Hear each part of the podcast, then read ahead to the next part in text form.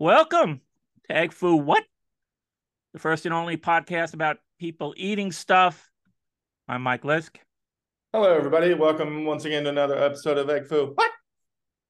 Young Michael, what do we have uh, cooking today? How's your week been? Well, uh, let me give you a glimpse into the, the That's life. rhetorical, Mike. I, I didn't mean. I didn't want to answer, Mike. Please, Mike. Yeah, no, yeah. No, you, Mike. Please. You you asked, you asked.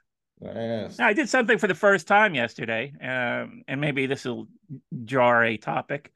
Um, Paid more than twelve dollars for a meal.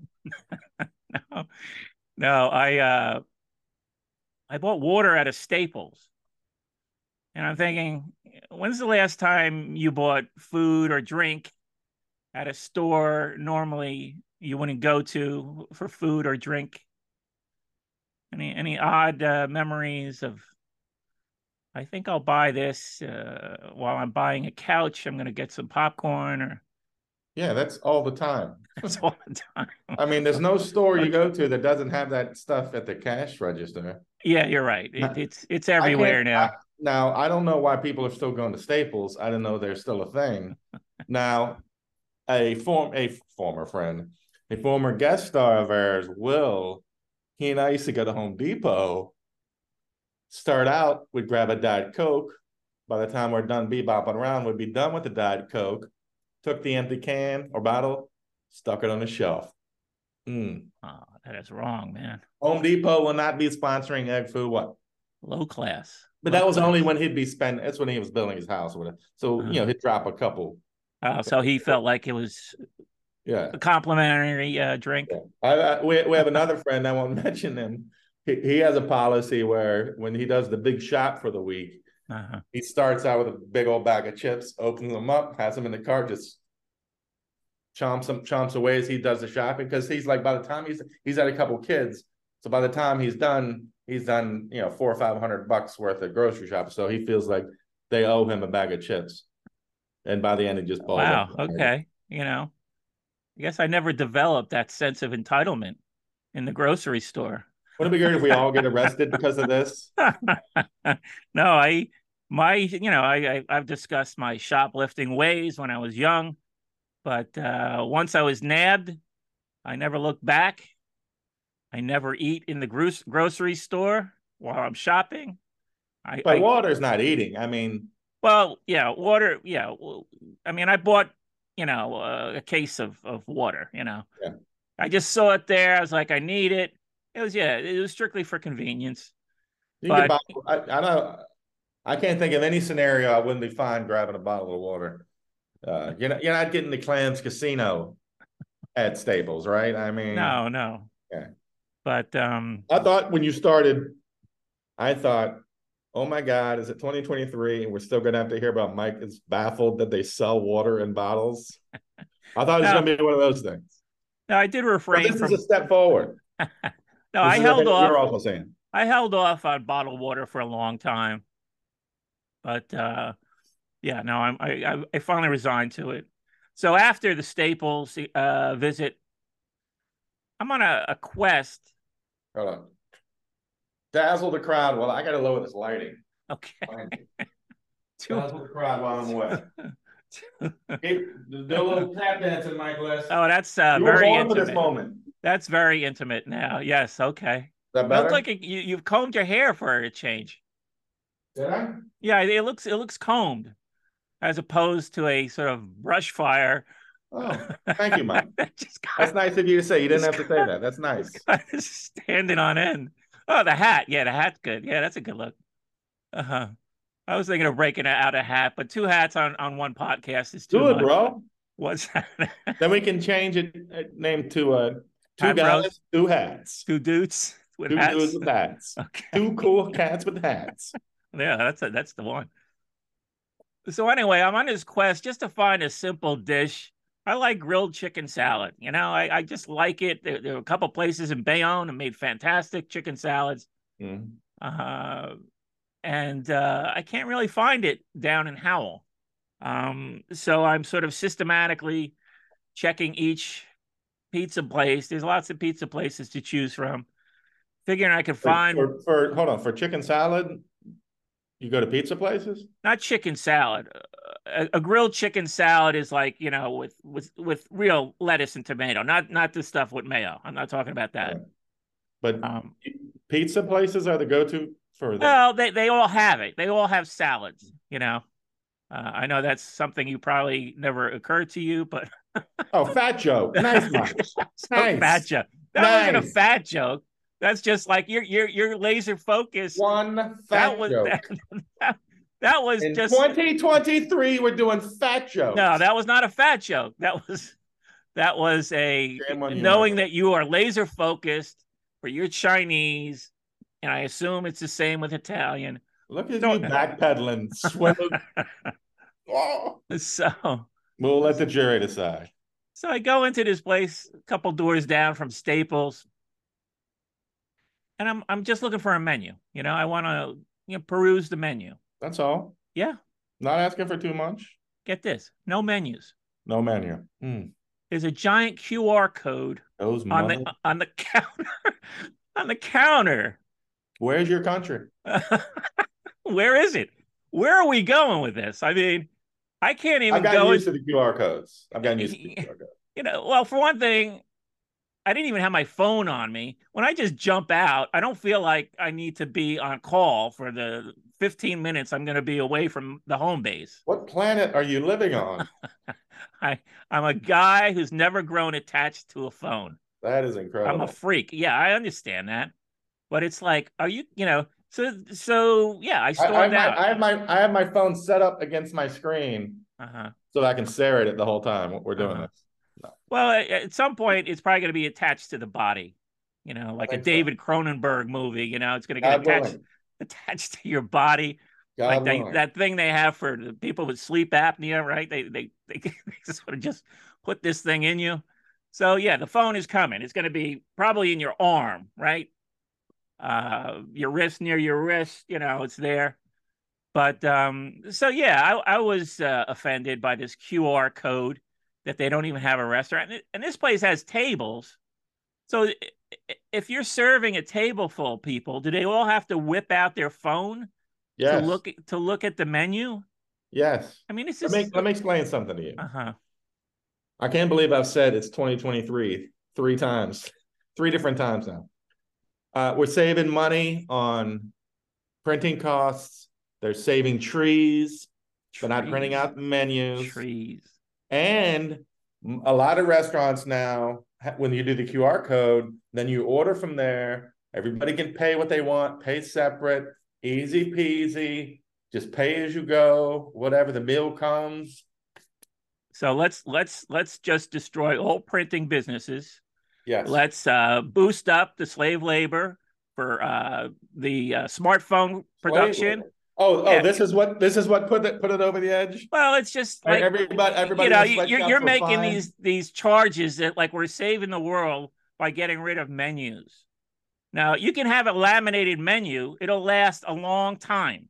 You don't have to have. I, am asking, as a business owner, mm-hmm. if you could pay, let's say, a thousand bucks a year for menus, or if you could pay zero, thousand bucks. It's not going to be a thousand bucks. Your, your your numbers are way off. Printing menus? Yeah. Uh, yeah. Let's say five hundred. Yeah. Let's say twenty five. Five hundred is probably about two hundred bucks. Let's say two hundred bucks. What which which are you? Paying? Not even maybe. Two hundred bucks. Not even something the people are just going to throw away or cut their fingers. No, you know what they're going to do with the menus? They're going to order from home, right? They're going to. It's going to be more convenient for them to call up. Hey, Wait, you think the they're looking at paper menus at home? Well, if yeah, you can take them home. I mean, a lot of restaurants have menus you can take home. You've got the phone numbers. You want to see a few? Uh, Mike, Mike. This is 2023, bro. Every, I think I've week. titled this week's episode. It's 2023. Every, every week. It's on your it's phone. Handy. I only have one. I'm not throwing them out. You, you, you go you go on your phone. Beep beep boop boop boop. How's Kitchen up to date, fresh, latest specials. Boop boop boop. Bam. If I didn't have that menu, I probably wouldn't have found this week's dish. Oh, you didn't tell me there was a story behind it. I'm checking them off one by one. I think, however easier restaurants can do the whole ordering process, the better. Mm-hmm. I'm sorry you're clinging to the old junk drawer filled with menus. Hey, hey, am I not nostalgic? Do I not do I not yearn for those times? Of course I do. But you know who doesn't? Business. How many how many restaurants do you have clogging up your uh, contact list? None. None. What do, mean, what do you mean contact list? Well, on your phone, you're saying you, you keep all the restaurants on on your phone to call and Uber, place an Uber, order. It's all on Uber Eats, dog. Uber or if, Eats, I, or okay. if I was looking up a random restaurant, I'd just look it up online. Not put mm-hmm. in my contacts. Uh huh. You gotta you gotta try out for that. My contact list, you gotta audition. Uh huh. You gotta audition. no, no. China City of Lights in DC is not making my contacts. Uh-huh. It's all on your phone, bro. Well, I promptly walked out. I said, "Okay, I don't have anything to scan this QR code. Uh, you just lost my business." Ooh. And uh, I made my statement. Yeah. Yeah. Did a moonwalk on the on the way out. That's how I'm picturing it. so yeah, that that's my uh, this is a new segment I, I'm uh, calling gripe of the week. Do you have any gripes of the week? Gripes of the week? Yeah, gripes. Gripes. All I do is gripe. Okay, well. I'll tell you what I got to gripe about. Uh somebody has been giving me a lot of you know what for not sending him a gift basket. Uh-huh. Fair enough. But then I remembered the same person gave my book four stars mm-hmm. on Amazon. Yeah. Not five. Which book? How many of mine have you reviewed? I, I read both of them. Did you review both? That's right. I, I may not have written one out. I think I wrote a long, a lengthy crafting one. I no, yeah, well, yeah, I started writing a lengthy uh, review where I, I, basically analyzed that final scene in the uh, 7-Eleven, where the, you know the main character is looking for uh, checking out the tacos. I'm just like, wow, okay, this is this is really bringing the story to a boil. Taquitos, not tacos. There's a difference. There's a difference. Okay. Uh, but, but uh, no, I, I did uh, give it a favorable review on on the show. Um, yeah, I didn't go to Amazon and uh, but on Amazon for Williamsburg Rats, four stars. Yeah, well, four stars is a good review. Well, I mean, it, it is. Uh, would you put your book in the same category as Anna Karenina, Madame Bovary? I mean, are, are people going to be reading Williamsburg Rats a hundred years from now? Come on, be realistic. No, but is Flaubert's uh, buddies are they giving him four? Or are they saying yes, Gustav, and they give the five? Four, four is a very good review from me. You know, four, four is an excellent book. Five is a classic, a world, a classic for the ages. Mm-hmm. So I'm stingy with the five star reviews. Well, let's just say you got the same review. You get the same four stars as Tom Scharpling, and I haven't heard the last of that yet since. So, well, you have company. You have good company. I'm just saying, I wouldn't hold my breath for that fruit basket. I might be a little stingy. So, so and how long I take to get that out to you. That's your excuse. Shipping for, uh, shipping may be delayed in these for, for flaunting social norms and customs and just uh, courtesy decent, decent, I, decent you courtesy. Me, you had me feeling guilty until I, I remember that. But but it's also overshadowed, luckily for you, by another gripe. Uh, I told people last week I almost died, and I, I finally saw some comments and stuff. Nobody seems to have given a shit. no, oh, Greg, glad you're okay. glad you're alive. You're with us. Mm-hmm. That's great. Nothing. Well, if it makes you feel better, I, I almost died at least two or three times. So uh, I've never gotten any feedback on that either. Did you announce it on a incredibly popular podcast? I think I think I talked about them. Yeah. So I'm putting everybody on blast. Mm-hmm. Everybody's on blast. You're on blast. on blast. Our crowd's on blast. Uh-huh. Rolling Stone with this fucking list is on blast. Yeah, I guess they're they've got to produce these lists. Uh, I mean, most of them were well known. I got the only one I didn't really know about was that blood, sweat, sweat and tears thing. I, I will thought... say, I think I finally have to admit the reason they do these lists is for idiots like me to scream. Uh, for people that don't know, we're talking about the Rolling Stone just put out this list of biggest mistakes in rock history, but they left out a huge one, which it's unfathomable to have this list without. Can you think of which one? Well, you mentioned it in your tweet. Oh, sorry. Should I build suspense by pretending I don't know about it? I like to I like to pretend that everybody on Earth follows me on Twitter. That's all I'm saying. Uh, how could Kiss taking off their makeup not be on this list? Yeah, no, I agree with you. I mean, that's that's got to be up there higher than this blood, sweat, and tears thing. I mean, I was like, I couldn't even believe Rolling Stone is even talking about blood, sweat, and tears in 2023. Oh, um, there you go. 2023. Look at you. I'm, I'm getting in there. I mean, I just I, I just assumed blood, sweat, and tears disappeared because their music just deteriorated as as time What's went on. Blood, sweat, and tears thing. They got their show. Well, they said sponsored they, by the government. Yeah, they they were on some sort of tour to uh, expose Eastern Europeans to American culture. Which is that such a terrible thing? You know, but I guess well, at the time, it's like everybody was anti-government. Unlike now, where everybody's pro-government. Everybody loves the government, the CIA, the FBI. Everybody loves them. It's bizarre. We're in bizarro world now. But anyway, I I uh, I was uh, yeah. Is that such a horrible thing? Do you think you know to expose the Eastern Europeans to American culture? Oh, they loved it when Billy Joel and Paul McCartney went over to Russia. They loved it then. Mm-hmm. Can I get a little sassier? Mm-hmm. mm-hmm. Those damn hypocrites at Rolling Stone.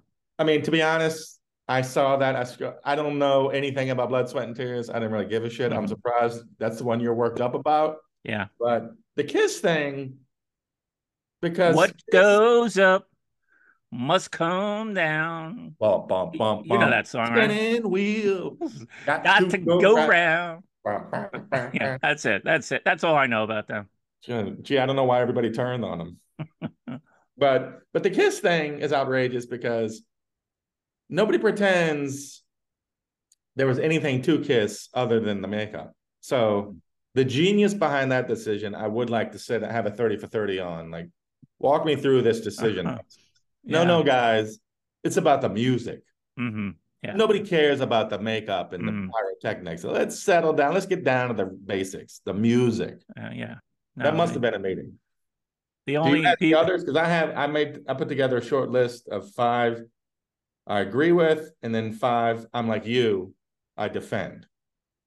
Can we go through those? Go get go ahead. Yeah, yeah. I didn't I re- didn't really give it much thought, but maybe something will come to mind. Well, thank you. I, I hope I please you. I hope I give you something to think about in the next 30 seconds, uh-huh. Michael.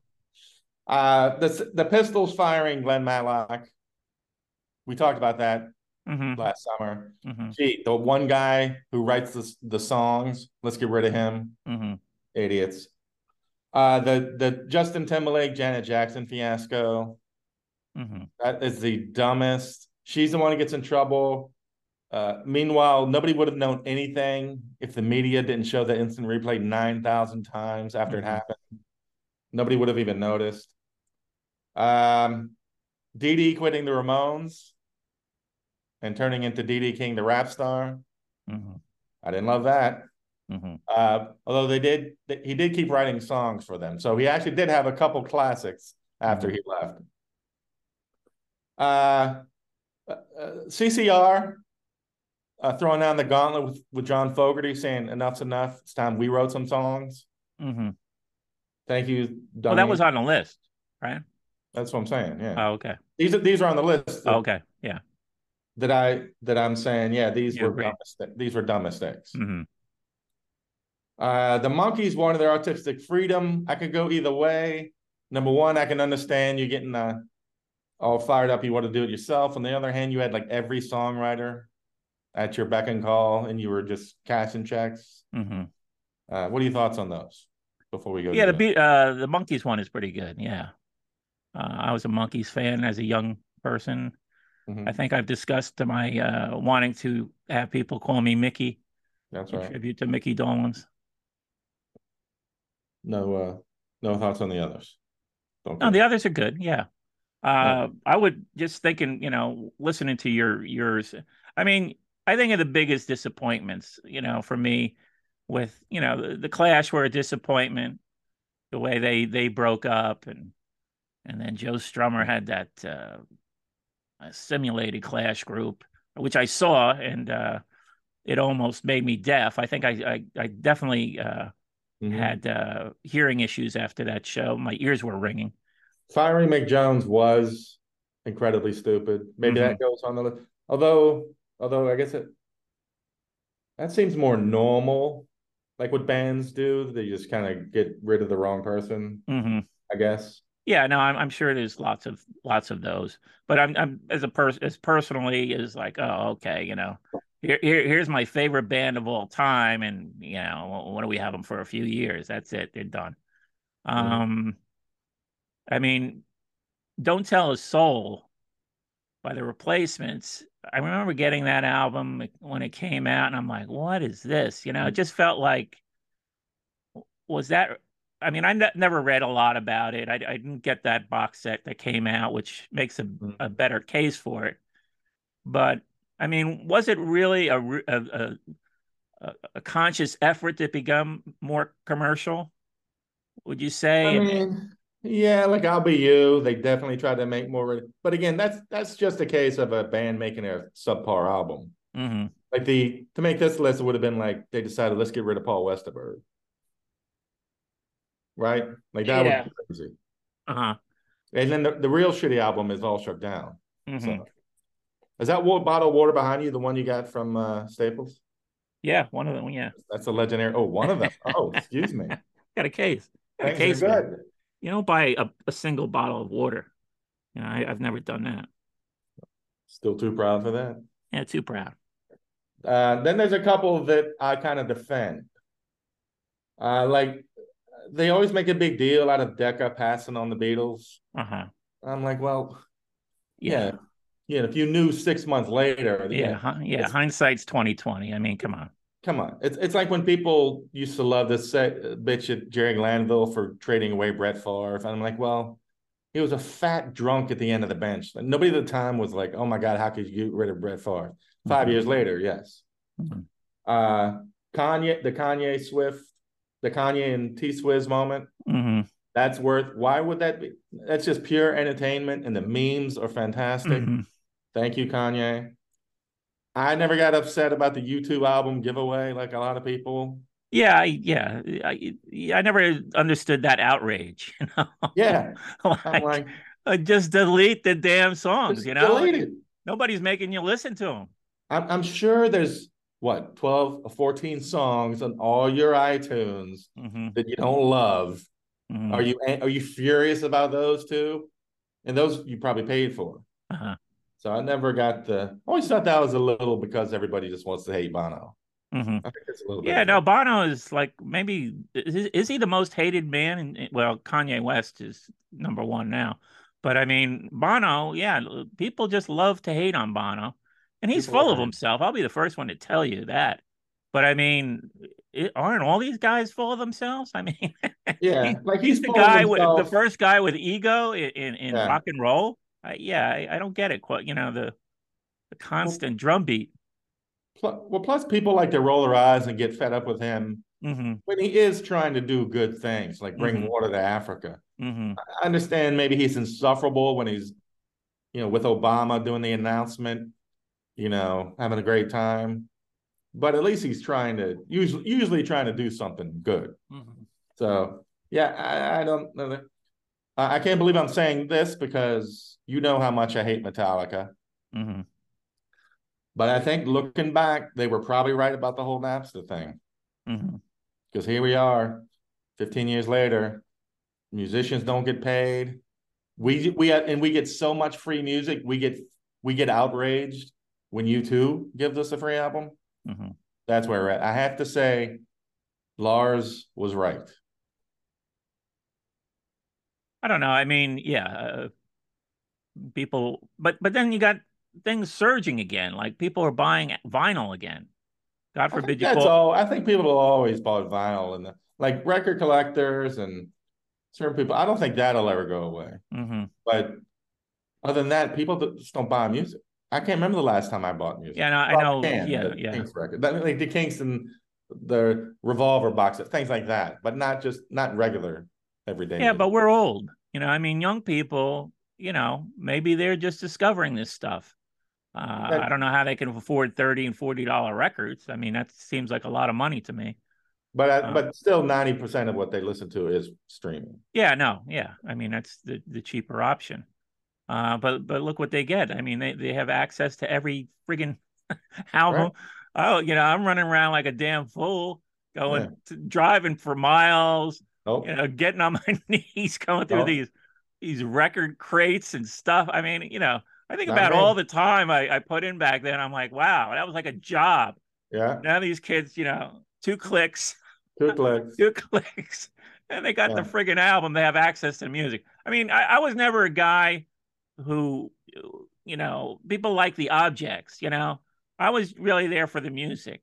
So Yeah. I mean, if if all this stuff was available to me back then, yeah, I probably wouldn't have that many records or CDs. Of course not. Yeah, Yeah, but um, but people, you know, do like the objects. People like the albums and so on.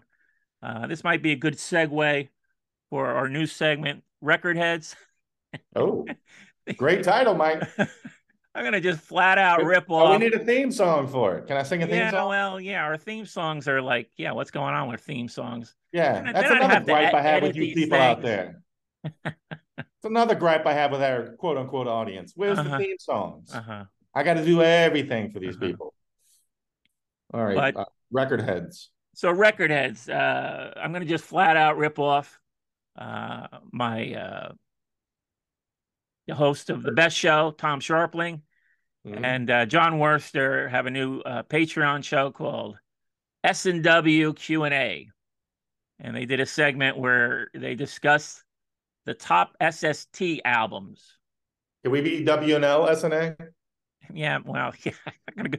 No, I'm I'm I'm staying with the record heads. I'm gonna I'm not gonna flat out rip them off, although I'm ri- ripping them off right now. So anyway, I ran it by you.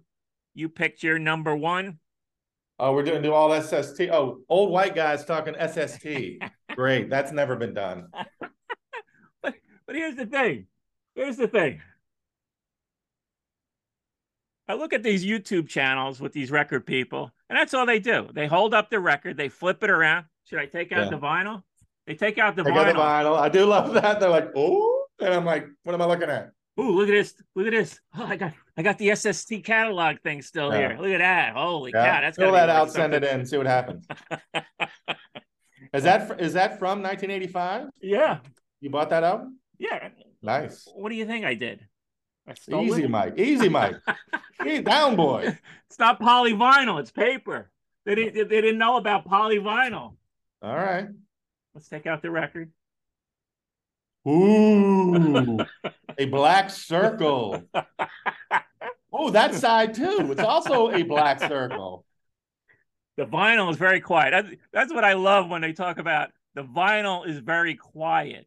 You ever hear that line? That's what you want in your rock and roll. That's what I want in my records. I, I want to listen to the quiet vinyl in Yeah. between the songs. That's very important to me. Uh, but anyway, this was this was your number one SST album. Would you like to expound? Well, I do go back and forth between it and New Day Rising.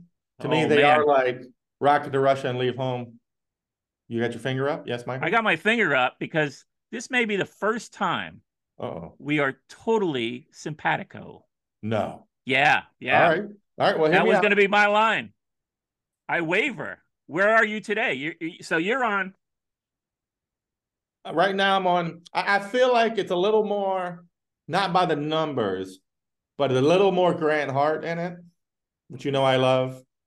Um so on any given day I can go back and forth, but I, I feel like push comes to shove, I'll kind of always lean to Flip Your Wig if if I have to. Now the problem with both albums is the same problem with all Husker Du albums, is at the end they always feel the need to dump like three or four songs that are terrible. Mm. Mostly because Mould wants to get his fucking numbers up because he has to have more than Hart. Uh, Could you be talking about how to skin a cat? for instance. But, Um, but flip flip your wig has the uh, the baby song. At least that's interesting and short. Like that's not Oh. even a real song, and it leads into Flexible Fly- Flyer, Mhm. which there is a connection. Okay. Uh, nobody's nobody's nobody's queuing up baby the baby song. You're right about that. Um, and a lot of times the peaks. I mean, New Day Rising has. I think my favorite Husker Du song is probably "Terms of Psychic Warfare." Mhm. but uh, I lean towards. I was a little worried when you mentioned SST earlier. Not worried, but I, at, for someone my age who loved music, starting when I did, I've never been a hardcore guy. I never Mhm. gave a shit Oh about no, Black me either. Flag. Me either. Yeah, I Never never, appealed to me. That, to be honest, uh, I've always thought Zen Arcade. Most of it is unlistenable. Mhm. I understand if you were more of that age at that time, you're you were excited when it came out, Mhm. but I've gone through and I think I would pick like eight or nine songs for a great album, and the rest is a lot of horse shit. Mhm. But you can't tell certain people of a certain age, of a certain musical lover genre that they will punch you in the head. Yeah, Zen Arcade. Uh, again, I think I'm, I'm completely in, in agreement that it is more highly regarded than these two records. Yeah. If you combine those two records with the best and the best, that would be the best record of all time. Oh, look, black a black circle for those not watching but listening. Michael is pulling out the black vinyl. It is a disc on on and on camera. It looks like a black disc Uh-huh. and a card, some sort of cardboard. Lyrics There is a lyric on, sheet. on the paper insert, unfortunately, not the polyvinyl. All right, all right. Don't be angry. the printed word you used to pull that out and read get it. so angry about the paper, the paper insert. But uh so yeah, I I waver between these two albums, and until recently, I mean, I hadn't listened to them in a while, so I I gave them both uh, a listen recently, and uh guess what? I came out on uh, a New Day Rising. All right. Yeah, I just think the that. the Grant songs are really good on that. Um, I'm with you right there with uh, terms of psychic warfare Mhm. is is a real uh, anthem.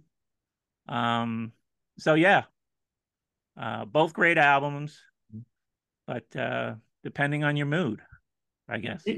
Even uh, even the song "New Day Rising," which is not a great song, but it's Mm. such a great album opener. Yeah. Just having that clang away. Yeah, I could go either way, but right now Mm. uh, I'm going to flip your wig, and I'm going to drop this in there because I know this this will really drive people crazy. I think I prefer Candy Apple Grey to 90% of Zen Arcade. There, I said it. I'm going to Husker Du Hell. I know.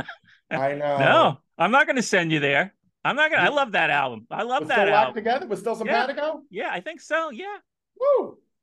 Um, I don't We'll know if the, the, the this camera look, look at look at look at what young Michael did. It probably hurt the value of this record. That's all right. No regrets. But look at look, look at young Michael. I don't know if you can see that. He's put a little red dot By your cuts? by your cuts. By Let's my see, cuts. see which ones are what. I can't see Can that. you see it? No, no, not at all. Now you just shoved the whole thing up on the. well, it's it's hard to. it- yeah, the What- background. I I used a red ink pen, so it's hard to see with that background. You know what? Name the song. Go down the list, and I'll tell you if I think it made my my young Michael's list of Zener of uh, New Day Rising cuts. New Day Rising gets gets Yes. the nod. Well, that makes it easier if you just tell me, Mike. Just let me guess. Okay. Okay. All right. You gonna guess? Go ahead. Well, read them out.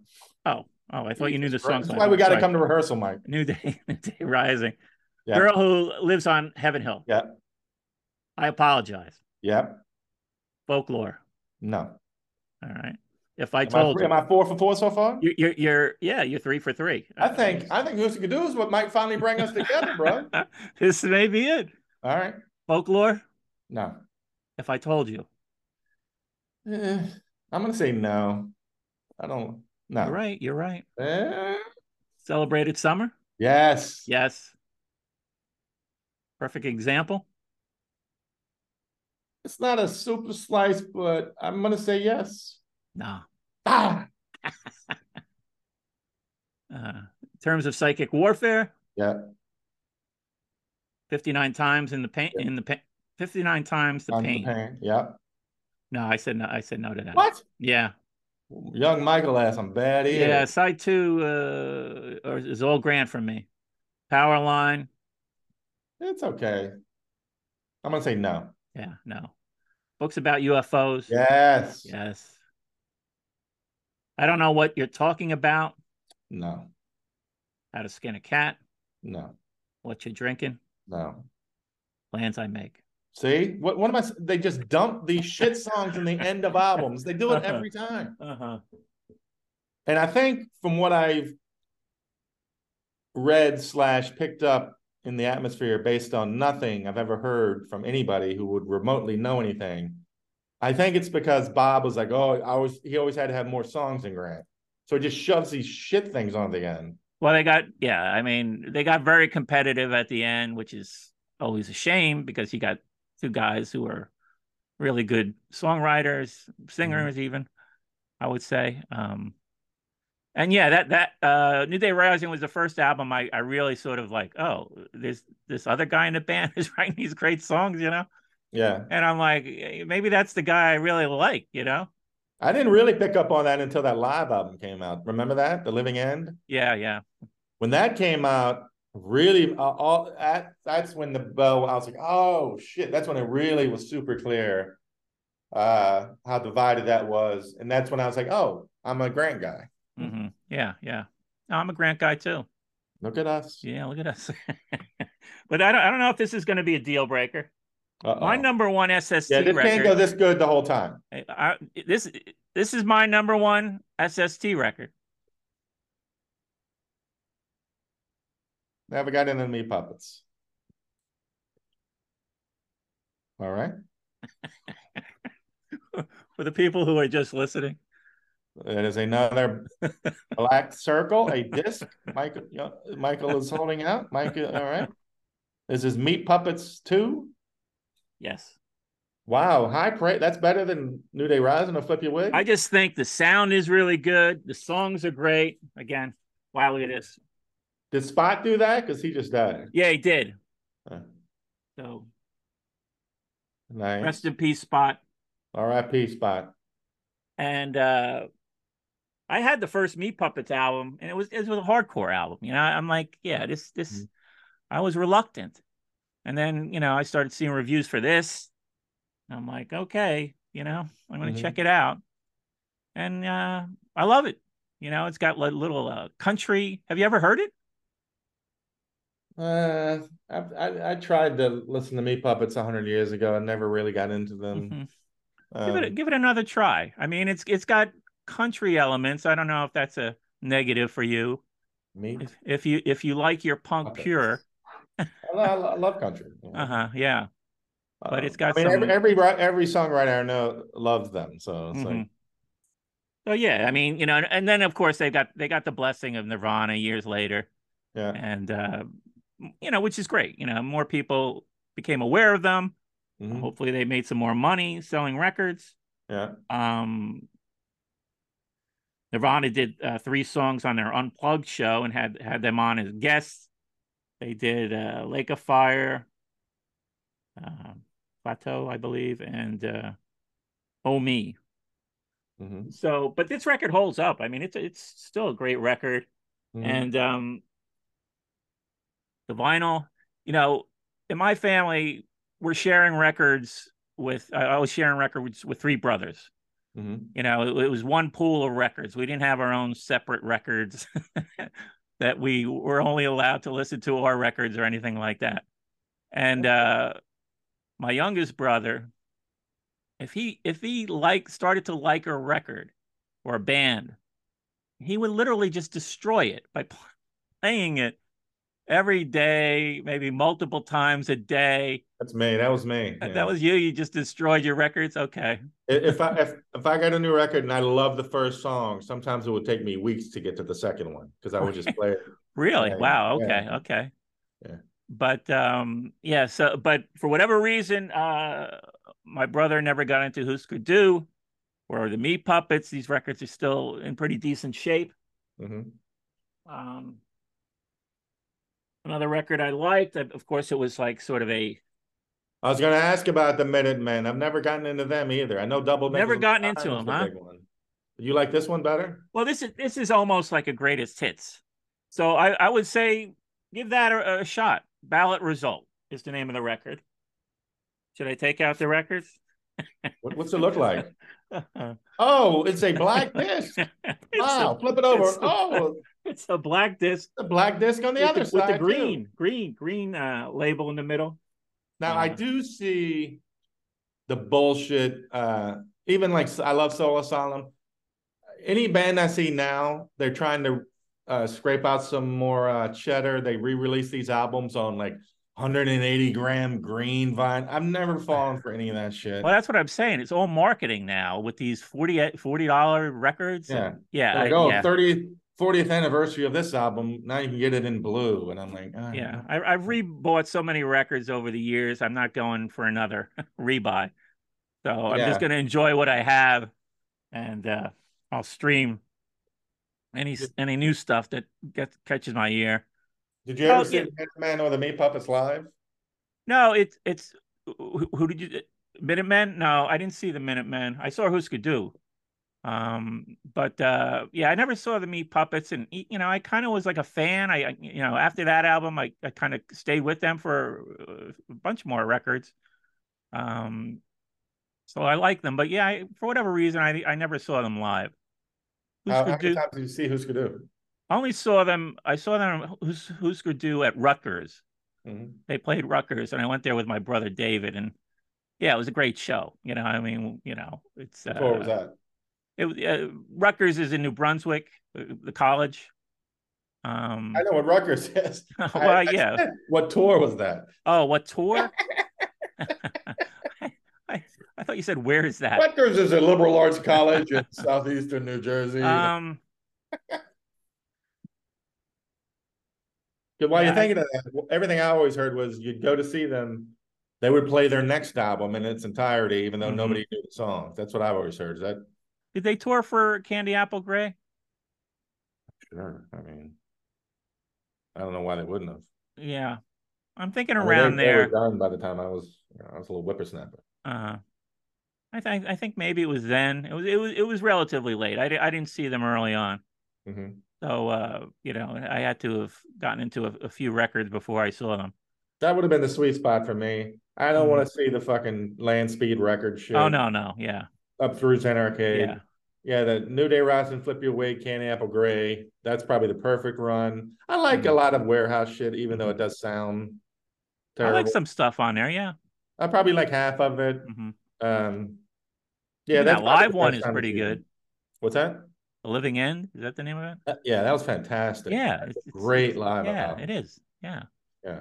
Um, but uh, I just wanted to say that yeah, after uh, Meat Puppets two, uh, I don't I don't know if they were influenced by that by them, but uh, one of my favorite all time bands, the Mekons, they Ooh. went in, into a sort of countryish direction with uh, Fear and mm-hmm. Whiskey.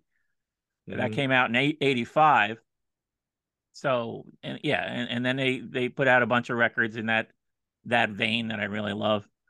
Um, but uh, yeah, I think it started with the Meat Puppets. Well, what's his name is one of those guys. He used to always show up at like uh, Bloodshot, Bloodshot yeah. record shows. Yeah, play with everybody. What's his name? Jon Langford. Yes, yes. Yeah. He's like he's like he's like uh, Pete Buck. If you know, just play. He's yeah. with and he's having fun. You know, that's what I liked about the Mekons. They, you know, a lot of times the, the banter is like a comedy routine. So you're having you're having laughs between the songs and they're having fun. Everybody's having fun, you know. Yeah. Where, whereas the hardcore scene, sweaty, shirtless guys jumping on each other. I'd have been fine with that. You're fine but, with that? Yeah. But the music stunk. I'm like, Yeah. I can't. No. Even it was- it- uh, no. it, it was it was two strikes for me with uh, uh, the music and the uh, sweaty guys jumping on each other. Yeah, Yeah. I don't I don't need that. I need that. But the music was just terrible. uh huh. But So uh, this week I saw a listing. oh, I'm sorry. Um, wasn't Sally Timms from the Mekons married to uh They were married, Jon Langford. no, but wasn't she married to like Fred Armisen or something? No, not that I'm aware of. Hold on. Tap tap dance while I look this up on uh I think she's got better sense. Apparently, Fred Fred Armisen's not a nice guy. So he does sound like a bit of a I've heard rumblings. She was married to someone. Hold on. Uh so I, I don't hear you dancing for our audience, Mike. no, I yeah, yeah I don't know what to do here. It doesn't seem to. While you Google to be able to get any information. We'll follow up next week. Oh yeah, I'm sorry. She was married to him from '98 to 2004. Really, Yeah, that is shocking. thank you. That's what I do, Mike. I bring the shocking. Hey, 2023, always learning, baby. And the All thing right. is, I yeah, I just I just you know in one of these rabbit hole things, I I, I ended up on some sort of uh, Fred Armisen uh, hate page where they basically Yeah, went through the item by item how terrible he was. So I've I've heard things like that. hmm When you see him interviewed or whatever, he's delightful. But hmm I don't know. I don't want to get room. I don't want to keep rumors like that going without any first-hand knowledge. But, yeah, I'm generally but my hands are tied here, so let's keep it going. let's keep it going. yeah, I want to turn this into a gossip show. Hmm. But anyway, um, so this week, yeah, I saw an item on the list. I was like, what? What the heck is this? Pineapple fried rice. Ugh. Never heard of it before. How about yourself? I never heard of it, but when you said it, food and taste wise, I was like, ugh. But there is something fun about it. When I think of pineapple and Chinese food, I think of like the old 50s classic Chinese restaurants, hmm the huge drinks with the volcanoes and the, Mhm. you know. Uh, so I was looking forward to that. It seemed like it seemed like fun. Uh-huh. Delightful. It seemed like it would be delightful and fun. Well, yeah, I mean, I think I'm on record that I'm generally not a, a hot pineapple guy. I think we talked about the hot pineapple on ham. Uh, Mhm. Not a fan of pineapple on pizza.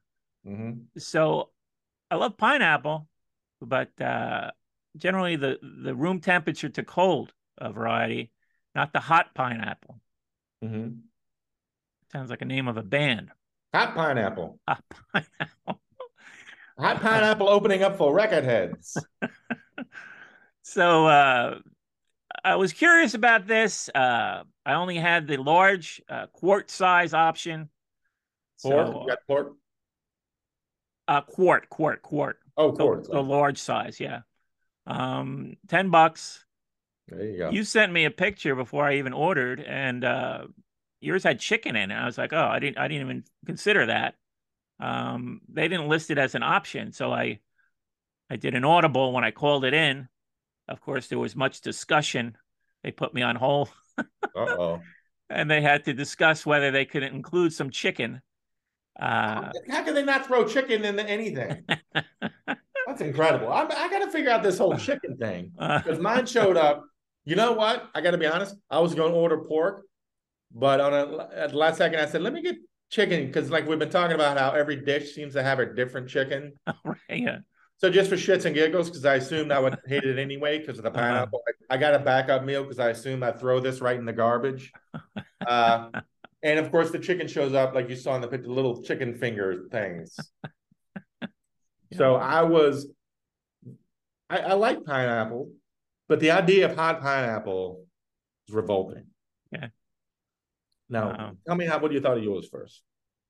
I thought it was fine. I I enjoyed it.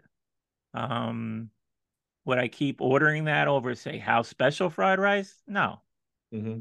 But uh, for something I was prepared not really to like, um, I thought it was absolutely fine.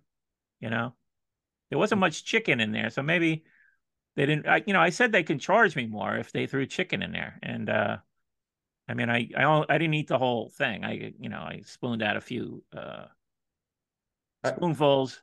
I, I love that there had to be a summit to ask if they could throw chicken in there. like that's what baffled them. Yeah, I wish uh, no I could have anything. I wish I could have overheard that conversation. Like uh, it probably went something like this: some asshole, some, some asshole, some asshole, yeah, wants chicken in his pineapple fried rice. Um, but would, uh, would it be great if they said chicken? What does he think this is? And then they just listed like the nine thousand items uh-huh. that come with chicken. what is this? Chow fun, chop suey, uh-huh. lo mein, chow fun, egg foo young, fried rice. It just goes on and on and on. What is it, guy crazy? Put it in pineapple fried rice. Uh-huh. well, let me tell you this. So I got it, dug into it. I was like, I'm gonna have this big bite so I can at least say that I ate the shit. And I can't believe uh-huh. the same day I'm testifying that I agree with Lars Ulrich about something. I am shocked to declare this was fantastic. Wow. I cannot. Now, number one, it's helped. If you notice, the fried rice itself was very clean. Like it was a mm-hmm. nice fried rice. Mm-hmm. I dug, I bit into the pineapple, and I was like, "Oh God, hot pineapple." Something about when I got all up my gullet. Uh huh. you laugh, Mike. This was. No, I'm I'm always shocking. happy when when you're not throwing the food out after one bite. So um, You're happy. And I, I almost didn't even want you to. I just assumed you would hate this. Me too. That's nice of you to say. But Me when too. I ran it by you, I, I, I assumed I would be eating alone. That you yes. were going to do something else, which will we'll, well, hold off for the future. Well, yeah. But um, you know, you jumped at it. You just you jumped at the opportunity. Well, because like I said, I thought rice. it was fun. Like, yeah. oh, old. in a fun mood. Okay. Uh, old Chinese restaurants again with the big mai tais and the mm-hmm. you know I thought it'd be fun, but yeah, I thought I'd throw it in, in the garbage. Mm-hmm. I can't believe this might be number one. Is the biggest surprise of my life. biggest surprise of the whole show. No, my life. Well, your life. yeah. Okay. That's All how right. that's how these fifty years have gone. This is uh, right now. Uh-huh.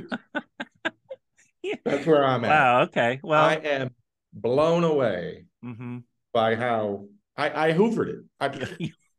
gone. Yeah. Wow. I cannot believe how great this shit was. Uh, I am full. All right. And was this one of the restaurants who, who uh, that have let you down, have ripped you off? What, was the price? I'm sure. Oh, I'm not even going to look at the price. I don't know. It's probably 17 bucks or something crazy. Okay. I don't know. Uh-huh. Uh, a, a lot of, I don't think, I didn't even notice where it's from, but I did notice uh, I had to go a ways down the list because I wanted to make sure it was a Chinese restaurant because I guess it's more of a Thai dish.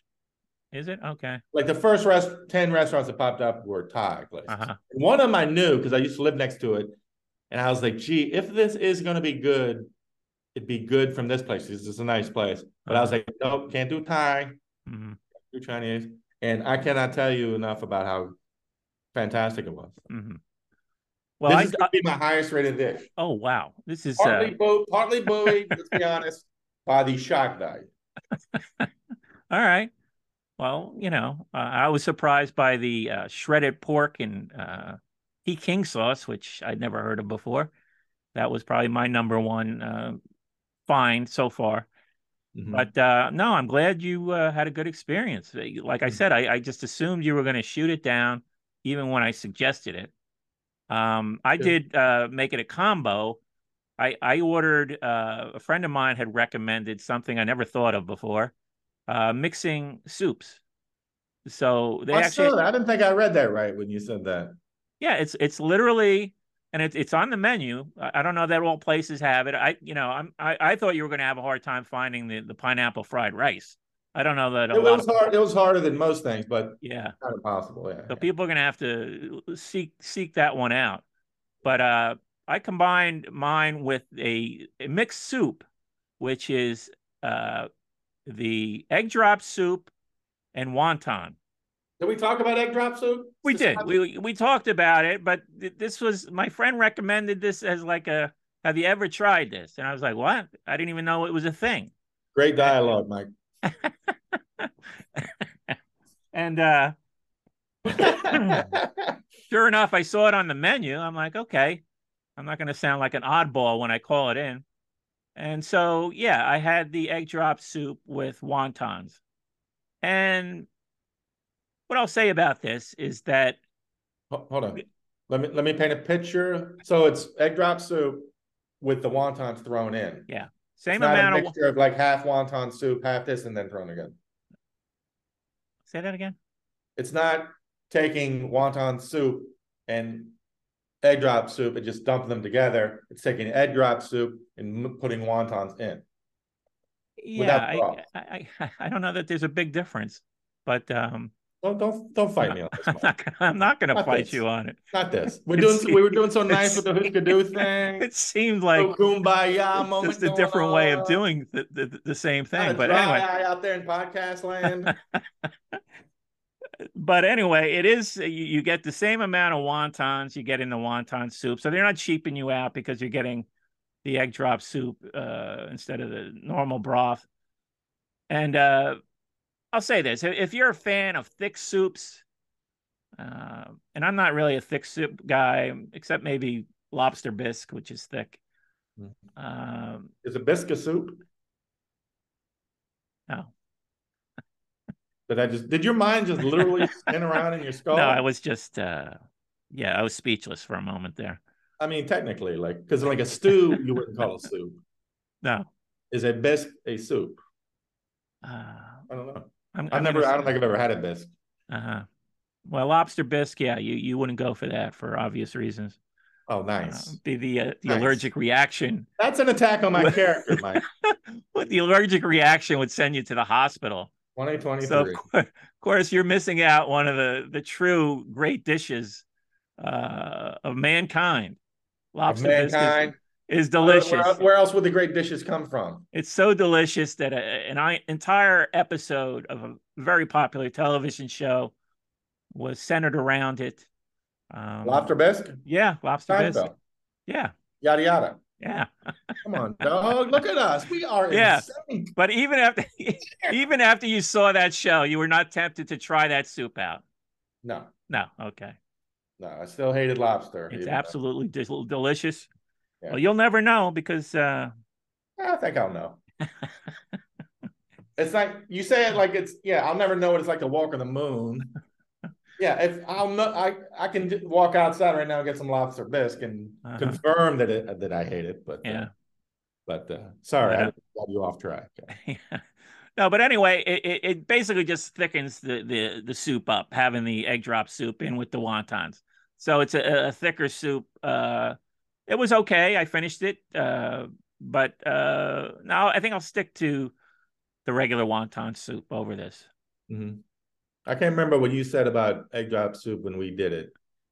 I'm still well, gagging the, from it. Yeah, the, the the consistency is weird. You know, it's just a weird. It's like a raw egg.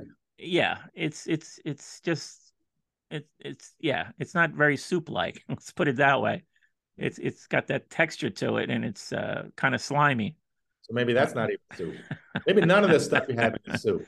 I don't know what it is, but uh, yeah, I, I, I, wasn't a fan. I my father used to like it. I used to get it for him all the time, and so yeah, one time I got it for myself, and I was like, okay, yeah, I'm glad he like. I, am glad he likes it, although it was a struggle to get him to eat it. Mm-hmm. But um, it uh, it wasn't my thing. Yeah. So uh, all right. So you're giving this what what what what is the number? Is it the highest rating? Flat out ten? No. Okay. It's not it's not egg foo young. Uh-huh. Okay. But uh I I gotta give it it gets it gets a half a point just for the, surprise factor. I might go 8.8. 8.8. Okay. I'm glad. Yeah. I'm glad when you're happy. Something about it that once it got in there and it was I can't get over it. Okay. Yeah, I'll give it a good 7.5. You know, it's it was uh, very enjoyable. Feel like um, I'm eating healthy fruit. Mhm. Well, yeah, I don't know how healthy it is. But I mean, you got some you got some pineapples in there, but you, you got a lot of fried stuff too. But yeah, you would think uh, with it, the pineapple that hot, it'd be awful, but uh, Mhm. I, I can't get over it. No, Maybe I will try uh, pineapple pizza. what's that? Maybe I will try pineapple Uh-huh. pizza. No, I know people who swear by the Don't, pineapple don't pizza. dismiss me, Mike. Don't dismiss me. No, I'm not act like- dismissing you. you didn't even entertain that. Uh, no, I'm saying I know people who love the pineapple pizza. They make the case for it. I think I, I tried it one time. Let It me just- put this on my it ever just- growing list of things I will promise to do over the next week that I will probably forget, but I mean it right now as I'm saying it out loud. I'm gonna try pineapple pizza.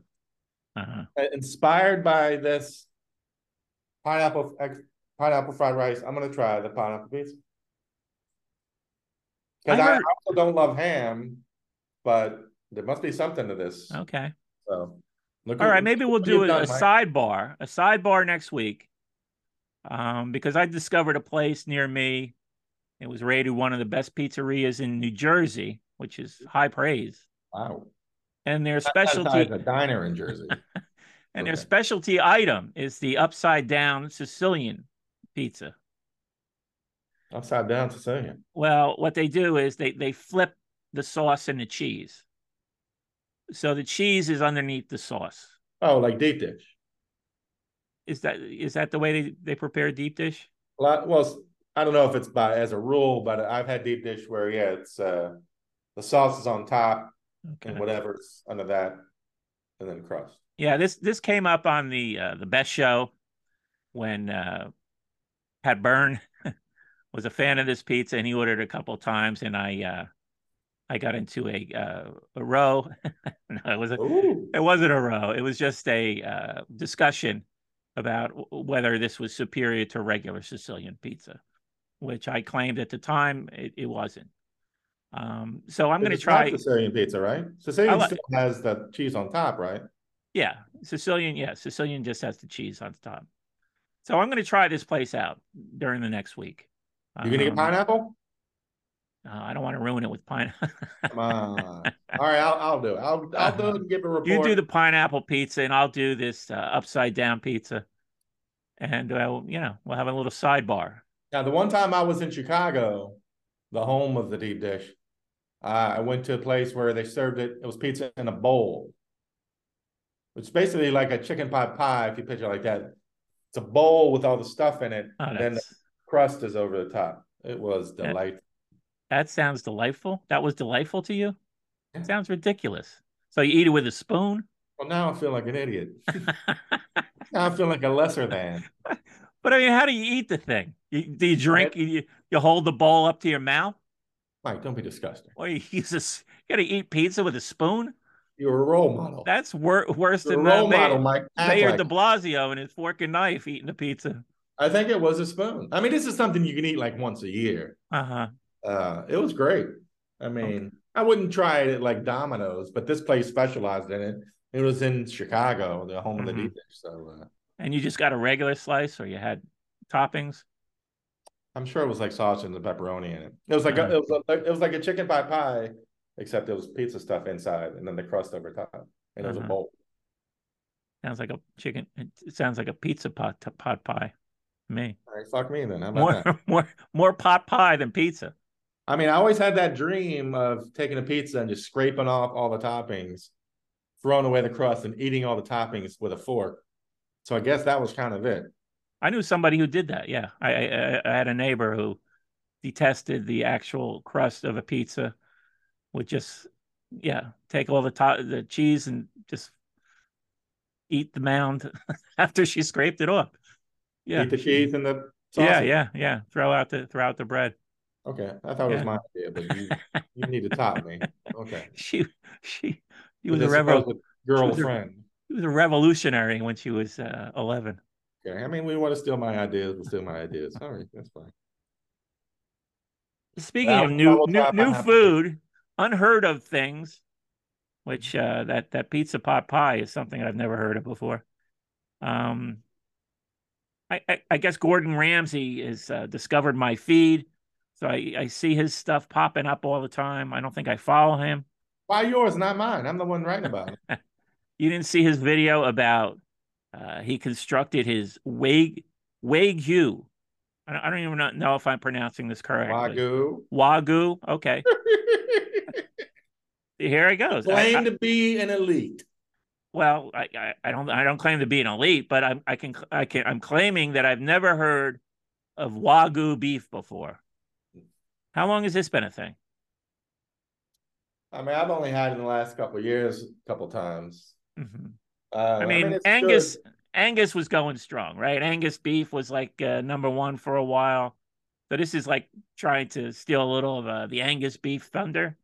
I don't know what's the difference between Wagyu beef and Kobe beef, um, other than it's like a higher next level kind of thing. It has to do with the the fat distribution.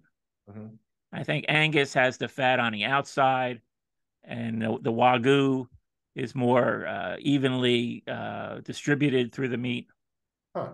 Yeah. Look Did a little research. Look at you. Did the work. Look at you. People claim we Did do not. Work. We do not do the research. doing a slow clap for a show. Yeah. So anyway, yeah, he, he's he he's showing he's he's making this burger, and then of course he puts an egg on top of it. You know what's with the egg in the burger? A fried egg? Yeah, the fried they call, egg. They call that a, a Texas burger. Yeah. Well, I don't know why. Texas blew it on that one.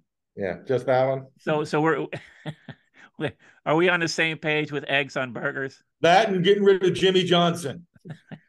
yes, I've never had any desire. First of all, yeah, what makes that a Texas burger? Yeah, I don't when get people it. think of fried eggs, do they always go, "Was it from Texas?"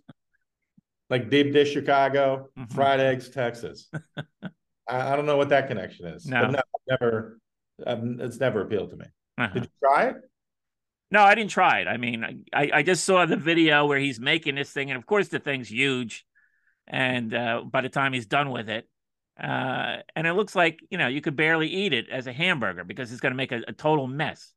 Mm-hmm. Um, it even makes a mess when he tries to take a bite out of it. I'm like, you know, not that I have to be tidy while I'm eating, but you know, it, it takes away some of the joy when you you turn into a messy uh, animal. Takes away some of the joy. turn into a messy animal. yeah, when you're reminded, when you're reminded, when you remind yourself that you are a simple animal. That that's who, going. In, that's going in the obit, Mike. Who needs food to sustain life? No, that's going in your eulogy. Thank you for coming. Uh-huh. Reminded that Mike hated eating like an animal. Did you uh did you participate? I didn't even know this is a thing. You know, it's every day every day you you, you some you see something new and stupid. Uh did you see the Pynchon in public thing? Did that pop up on any of your Twitter feeds? What the fuck Twitter do you have? What Thomas Pynchon? yeah, Thomas Pynchon, the writer. What Twitter are you following, Mike? I don't know. I follow a lot of people. I follow more uh, more people than who follow me. Hmm. No, but no, anyway, I didn't know that. Pynchon? What about it now? Well, so so yeah, I'm seeing all these pictures of Thomas Pynchon books laid out on tables. Uh, you know, it's just different thing. I'm like, why did they zero in on Pynchon?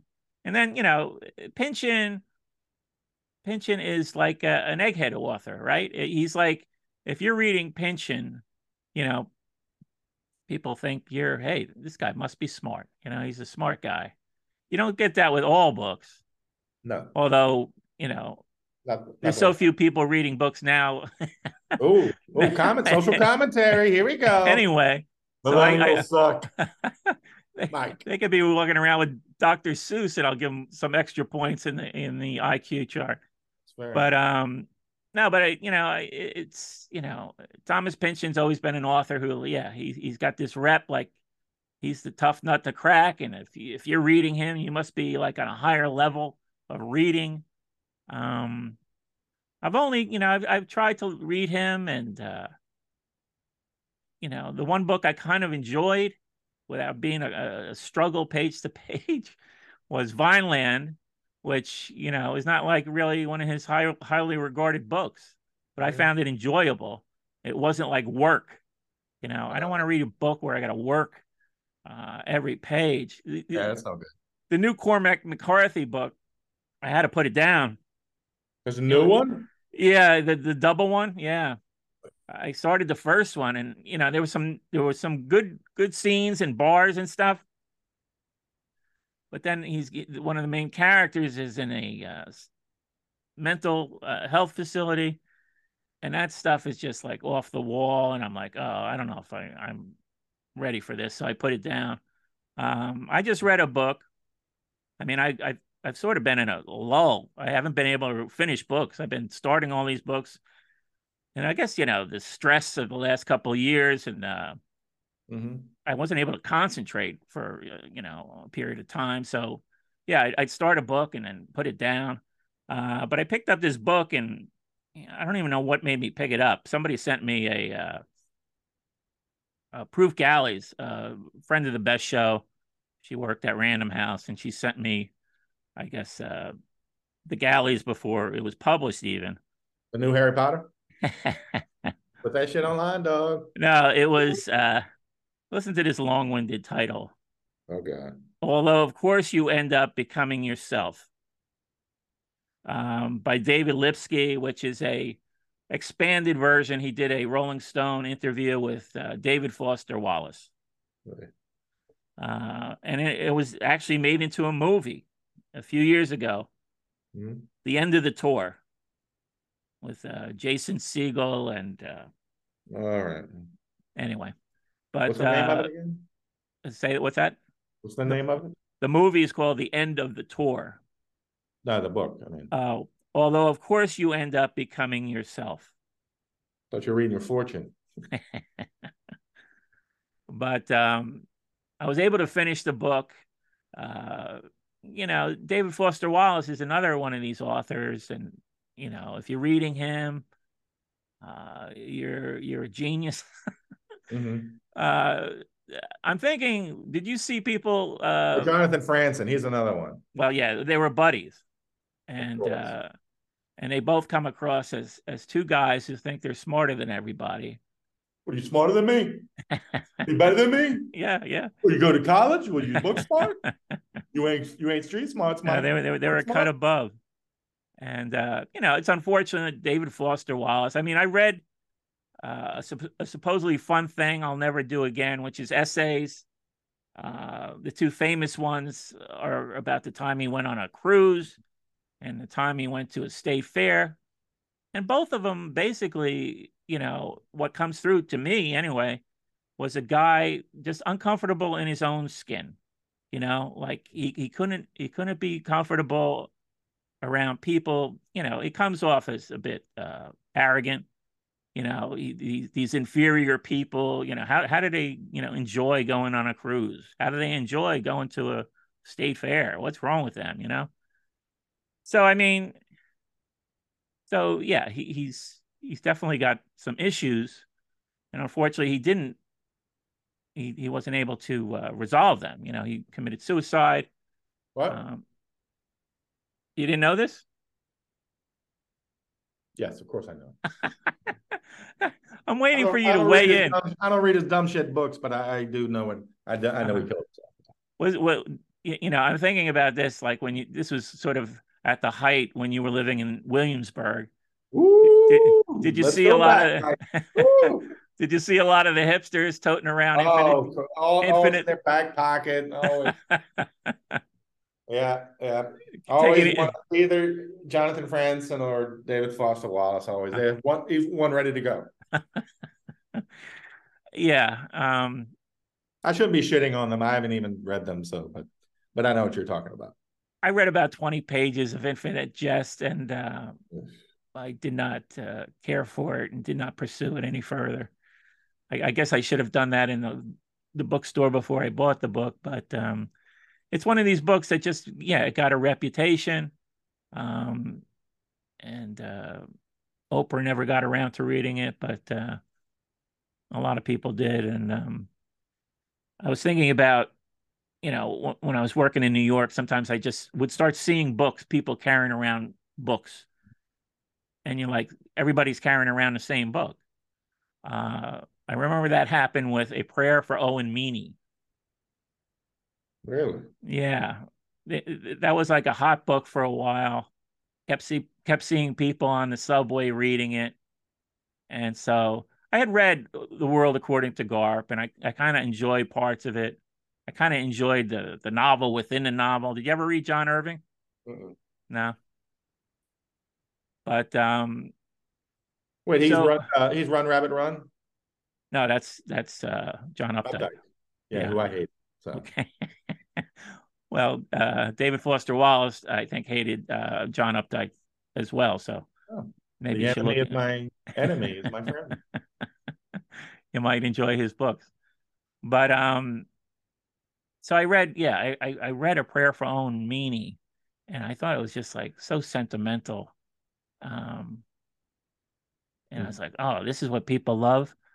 And I, I was on an elevator, and a woman saw saw me holding the book, and she's like, oh, I love that book, and I'm like. I'm a straight shooter, you know. I can't just go along with stuff. So, Oh no, Mike, no. so, You should have been like, hey girl, let's go back to my phone and talk about it. So I got some new Kool-Aid ice pops. Ready to go. So I said, uh, you know, it's so sentimental. And she goes, that's why I love it. Yeah. You might be the least sentimental person I've ever known. Uh-huh. I'm thinking you might you might enjoy it. You're you've got a soft heart. I am sentimental. I just uh, I've I've discussed this here, but for the first time I've tried to tried to read like not contemporary not even contemporary books, but books, newer books, you know, Mhm. have more of a uh I, I tried to read uh it was one by the guy that wrote Clockwork Orange. It's about Shakespeare as a kid. Anthony Burgess. Yeah, it's called Under the Sun or something like that. And it's I got through like hundred pages. It's unreadable. It's Uh-huh. awful. Uh, but then again, I don't know if Clockwork Orange is a great book. I've read it. I enjoyed it. Yeah, yeah. Okay. It, it's not as hard. People think it's hard because you know he's got some uh, you know invented words in there. There's a glossary in back, and, and and after a while, you know what the word is. So it's sort of standing in for another word. So Yeah. it's easy easy to read it once you get get the hang of it. You know. This But- this was Shakespeare as a youth, which I thought I would like because I love there's a sitcom called Upstart Crow. Mhm. But so and I also have a new policy where if I don't like the book, I just stop reading it. Yeah, that that I think that's a good policy. Um Yeah. I mean, some of the books I stopped reading weren't that I, I wasn't enjoying them. I, I was, you know, like I said, I was having trouble concentrating and I was just stressed stressed out to the point where I couldn't read. I couldn't sit still for Yeah. a while. Yeah, But learned um yeah, when it comes to the point where like, oh, I have to grind this out, it's like mhm. reading should be more joyful than that. yeah, yeah. Um that's the only Anthony Burgess book I read. I I do have another one of his books which was highly regarded at the time called Earthly Powers. Um, but I, I never I haven't given a shot yet. Sometimes I'll I'll loan a book for 40 some odd years, pick it up, and then it's a fantastic book. Yeah. So it's like it's hard for me to part with something, even though I've had it a long time, you know? Oh, I've carried books for from place to place for decades, and yeah, half of them I still haven't read yet. hmm Um, but yeah, now I have this policy. I'm willing to try anything. So, so last week, a friend of ours, uh, I saw online. He had rec- he had said that this was his favorite book, The Painted Bird. Okay. Jerzy Jerzy Kosinski. Yes, Yeah. Now You I've know- heard of him. I well, I've, I I know he was very popular in the 70s. Um, another author who committed suicide. Oh Uh, goddamn! Here we go. Here we but go. um, yeah, he wrote Being There. Uh, oh, did he? yeah, yeah. That became the movie. That became the movie. Yeah. Oh, Um, or the Wilco album. both. Oh, I didn't know that. Yeah, yeah. He he had some popular books, but that was his first book, I Mhm. believe. Being there. No, the, the Painted Bird. Isn't it about Oh. World War World War II? Yeah, so I just Yeah. cracked it, and first chapter, I'm like, oh, I'm I get into this. I'm rooting for this guy, and then like the next page, they burn a squirrel. So I'm like, fuck. So now I'm just depressed, but I, I think I think I'm gonna like it, so I'm gonna get, keep going. No, I, like I said, you know, I sort of was aware of him. I never picked up any of his books, but he, he was very popular in the 70s. I guess they they lumped him in with what they call black humorous. You know. Mm-hmm. Um, well, I hope but... this gets funny because so far it's. Uh, no, the, I, think I will that... say this: the squirrel scene I'm talking about. I wouldn't even call it a scene. It's just mm-hmm. a couple sentences. The angriest I've been at a book since Jude the Obscure. Mm-hmm. Really? Um, wow. Okay. I'm sure you know what scene I'm talking about. We don't do spoilers, but uh, now I've only read uh, two Hardy books. I'm not Hardy a... Boys. Thomas Hardy. You, you didn't Thomas Hardy. I read The Mayor of Casterbridge and uh, Tessa de Herberville. Okay. Well, I mean, I, I read it maybe 20 years ago. There's a scene in it which just makes you hate everybody, just furious. And this happened when I read about the squirrel, but but uh, I think I'm gonna like this one, so I'm gonna keep on trucking with it. So, I mean, you know, for what it's worth, I, I heard that you know that book is. I mean, w- which friend of is is it uh, who who says this is his favorite book? Serge. Oh, really? Yeah. Wow. Okay. So I trust. Yeah, I mean, I trust his him when it comes to books. I mean, I used to trust you, but then I found out that you, for some reason, refused to read To Kill a Mockingbird. So I'm not saying no, that.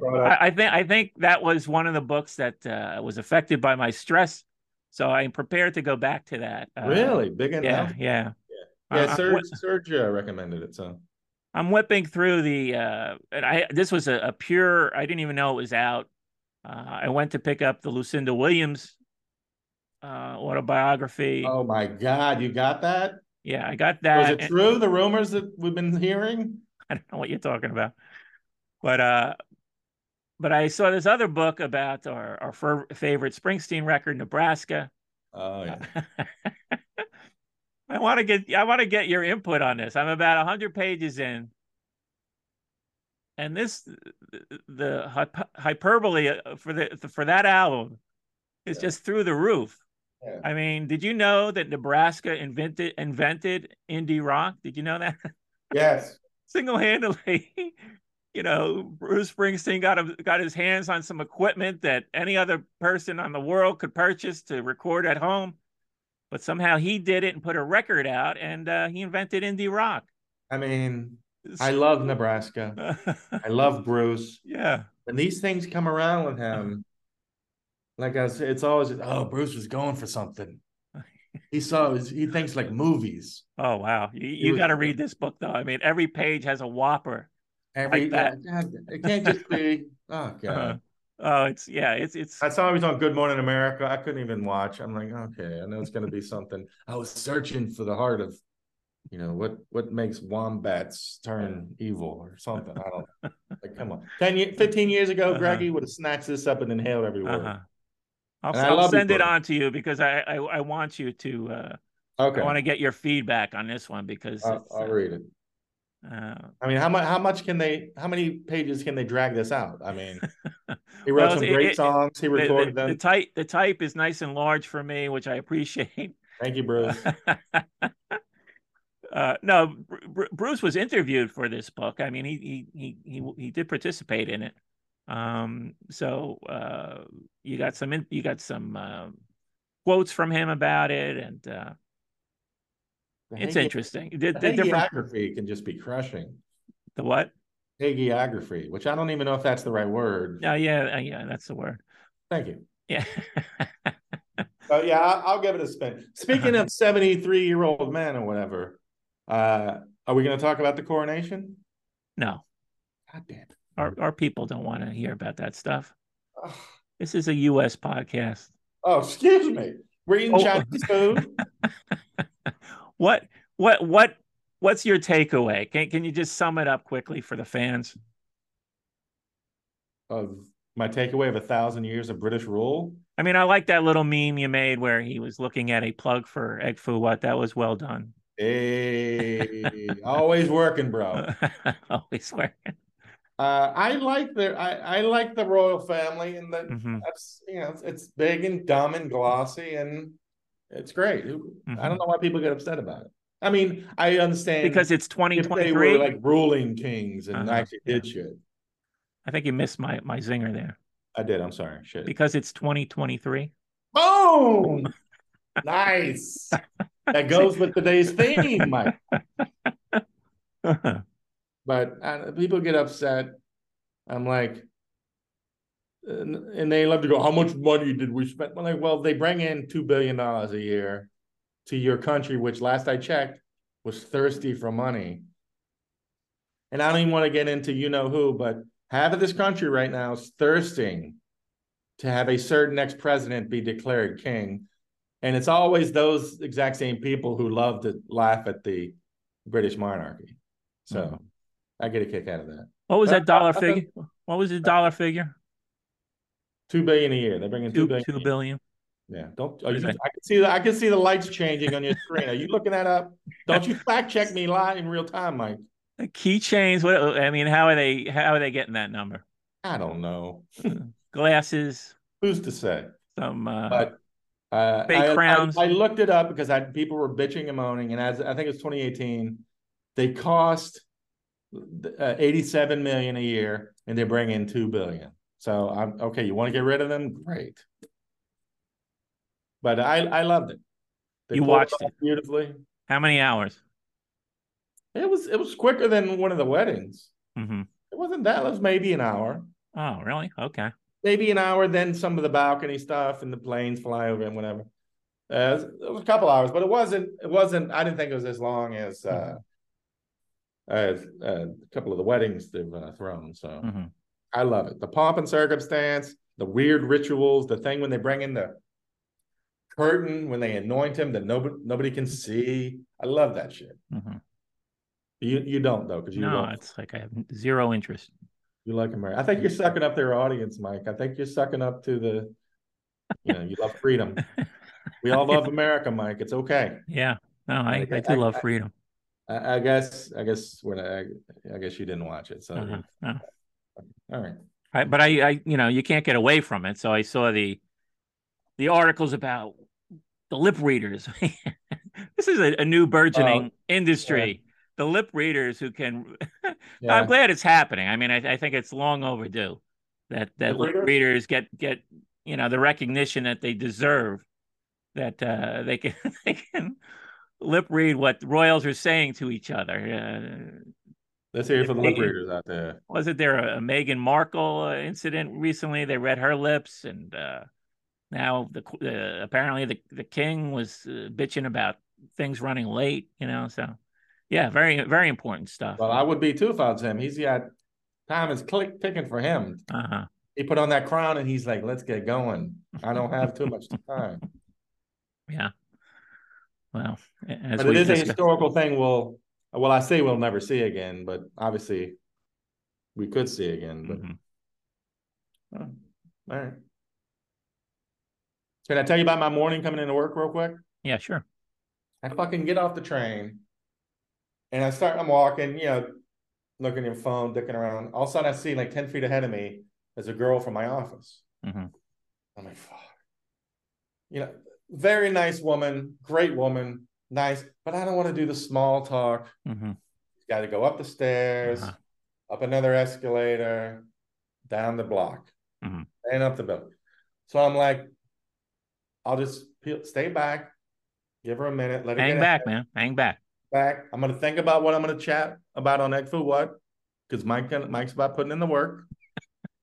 baby so steps. Like, Did you take some baby steps? Took some, but yeah, I, I I didn't even pretend to walk. I just curled off behind a column. Stood and stationary. I, and I'm clocking like I'm like, all right, 30 seconds. All right. So I just start walking again. Get to like the next level level of it. All of a sudden I realize I'm 10 feet behind her again. So I'm like, fuck, now I gotta stop again. Uh-huh. So I peel off again, give like a solid minute, minute and a half, Still going over my what notes, thinking of what I can do to please Mike this week. and uh, so I'm like, all right, cool. She's uh, on the escalator. No chance. I'll say, you in the escalator, boop, boop, boop. Get to the top of the escalator, start walking. she's 10 feet in front of me again. Mm-hmm. What's going I on? I don't know. I'm like, how yeah. slow is this person? Mm-hmm. And so then I just stop and I watch her cross the street. So then I cross like kind of hiding behind people. So finally, it's a straight shot to the office, and between it, between the off me and the office door, is is a coffee place, and I see her stopping. So I'm like, all right, if she goes in the coffee place. I'll sprint past to, to get the office doors and go up. Or, or if she keeps walking, now that I'm got eyes on her the whole time. Mhm. Uh, now this is I, I skipped a couple steps. This is the fourth time I've had to stop Mhm. To let her get get ahead, and somehow she's still only ten feet ahead of me. Mhm. So I'm like, How old is this person? young. Really? Okay. I think this is her first job out of college. Like young, Mhm. super young. Unusual. Again, again, super nice. This never been anything but nice. This is not a reflection on her, Uh-huh. other than the fact that she may be the slowest walker on earth. so I'm like, if she goes in the coffee shop, I'll sprint past. If she keeps walking, I'll just I'll just wait until I can see her go into the building. And then by the time I walk down the block and turn, she's got to be on the Mhm. elevator. She hits, she gets gets as far as the coffee shop. All of a sudden, boom, turns, puts her leg up, goes to tie her shoe, looks right back at me. I'm busting, I'm standing there. So after all that, all my clever, clever stops along the way, four times, boom, I'm caught. And I got to do the small talk okay. the next three minutes. It never occurred to you that she was walking slow intentionally because she wanted to talk to you. No, that didn't No. occur. I mean, I I underplayed how slow it was. I mean, I had to stop four times Mhm. to give this person a chance to skedaddle away, and she Mhm. couldn't do it. Yeah. And but then in the end, that's karma for you. In the end, I still had to do the fucking small talk anyway. And it wasn't that bad, was it? It was great. She's delightful. but that's what you get. That's what you get. Try to outsmart everybody. Try to do this. Try to orchestrate everything, and then boom, you're in an elevator talking about I don't know what. You'll never make it as a PI. That's true. Nor should I. Can't even tell a young lady. It, Um, well, it reminds me of uh, you remember Larry, my old roommate. yeah, yeah, and he always moved at a slower speed. Yeah. Right? Like yeah. Um, just a slow moving human. When I think of Larry, I don't think of a human dynamo. Right. Very we love Larry. Larry. yeah, we do. Yeah, yeah. But Yeah. very We should get him on the show. Very slow moving. Because then he'll listen to this and he'll hate me. But so one day I came home, uh, 100 Metro, Mhm, back in the Williamsburg, and I realized I'd forgotten my keys. mhm. And this is back before cell phones. But I was like, no problem. I know what time Larry comes home from work, and he's right behind me. Be 20, 30 minutes. I'll chill out. Got my daily news. 20, 30 minutes. Look up. End of the block. Here comes Larry, trucking along, bebopping along. I'm like, oh, great. Larry said, I go back. I'm looking to read later. Minute or two, I look back up, and there's Larry, still a block away, still trucking along, bebopping, walking as fast as he can. And I know that because I've seen it. Mhm. I'm like, oh, that's funny. Uh, look back at my daily news, like knock out an entire crossword puzzle. Look up again. He's like still halfway down the block. I'm like, how slow? A you walker go? It took like half an hour. That's that's what I thought of when I was Mhm. trying trying to avoid Mhm. this person, this slow walking person. Yeah. I don't know what it is about me. How are you taking the news? that- Eventually, Larry showed up and let me in.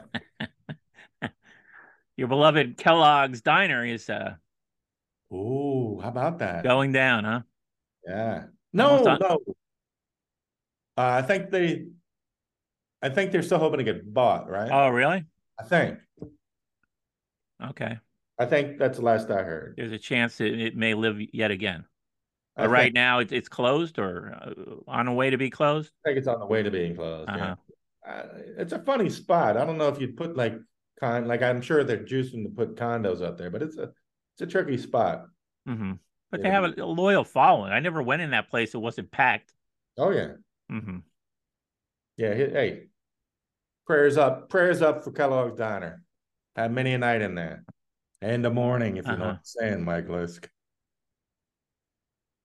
And then they, then they got lobsters in there. Maybe that was the end, uh, start beginning of the end when they got They the lobster. lobsters in the tank. Yeah, one Yeah. day they had lobsters. I'm like, hmm. The lobster bisque, maybe. see what we did right there. Yeah, brought That's it what all happens around. when you come to rehearsal, Mike. Brought it all around. All comes together. That was, you got a for, fortune cookie with your.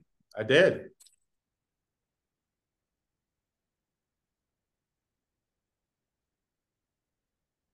What is your opener already? You're not going to open it for the show? Oh. Didn't you hear me? Mine is making so much noise I can't even hear anything I'm going for your end. How come nobody ever makes the Pac-Man like waka waka waka waka waka? Yeah, we Pac-Man was invented by Japanese. That's what this show needs: more sight gags. Oh, Mike, don't do that. Oh wow, look at this one. Mike, you fought to have YouTube, Mike. Don't don't fight me. I think I made that joke before about it looks like Pac-Man, but the game was invented by a Japanese guy, not Chinese. Uh-huh. All right, I'll stop talking. I'm sorry. I'm bothering. I'm keeping. I'm uh-huh. All right, what, what did you get? Oh, I'm sorry. You shall soon make a long overdue personal decision. Hmm. Wow. That's actually something that is declarative. Uh, you want to trade? Oh, God. I'll give you this one. A new romance is in the future. Oh, young Michael. young Michael. No good? uh, yeah, I don't know. I mean, I'm an old man. Do do I really need? But if it fell into your lap, like it's saying, if all of a sudden, yeah, I've gone this far. I've gone this far. Is you never know. Sudden, sudden, yeah, I, will I'll remain open. Okay, for because just just because of this fortune.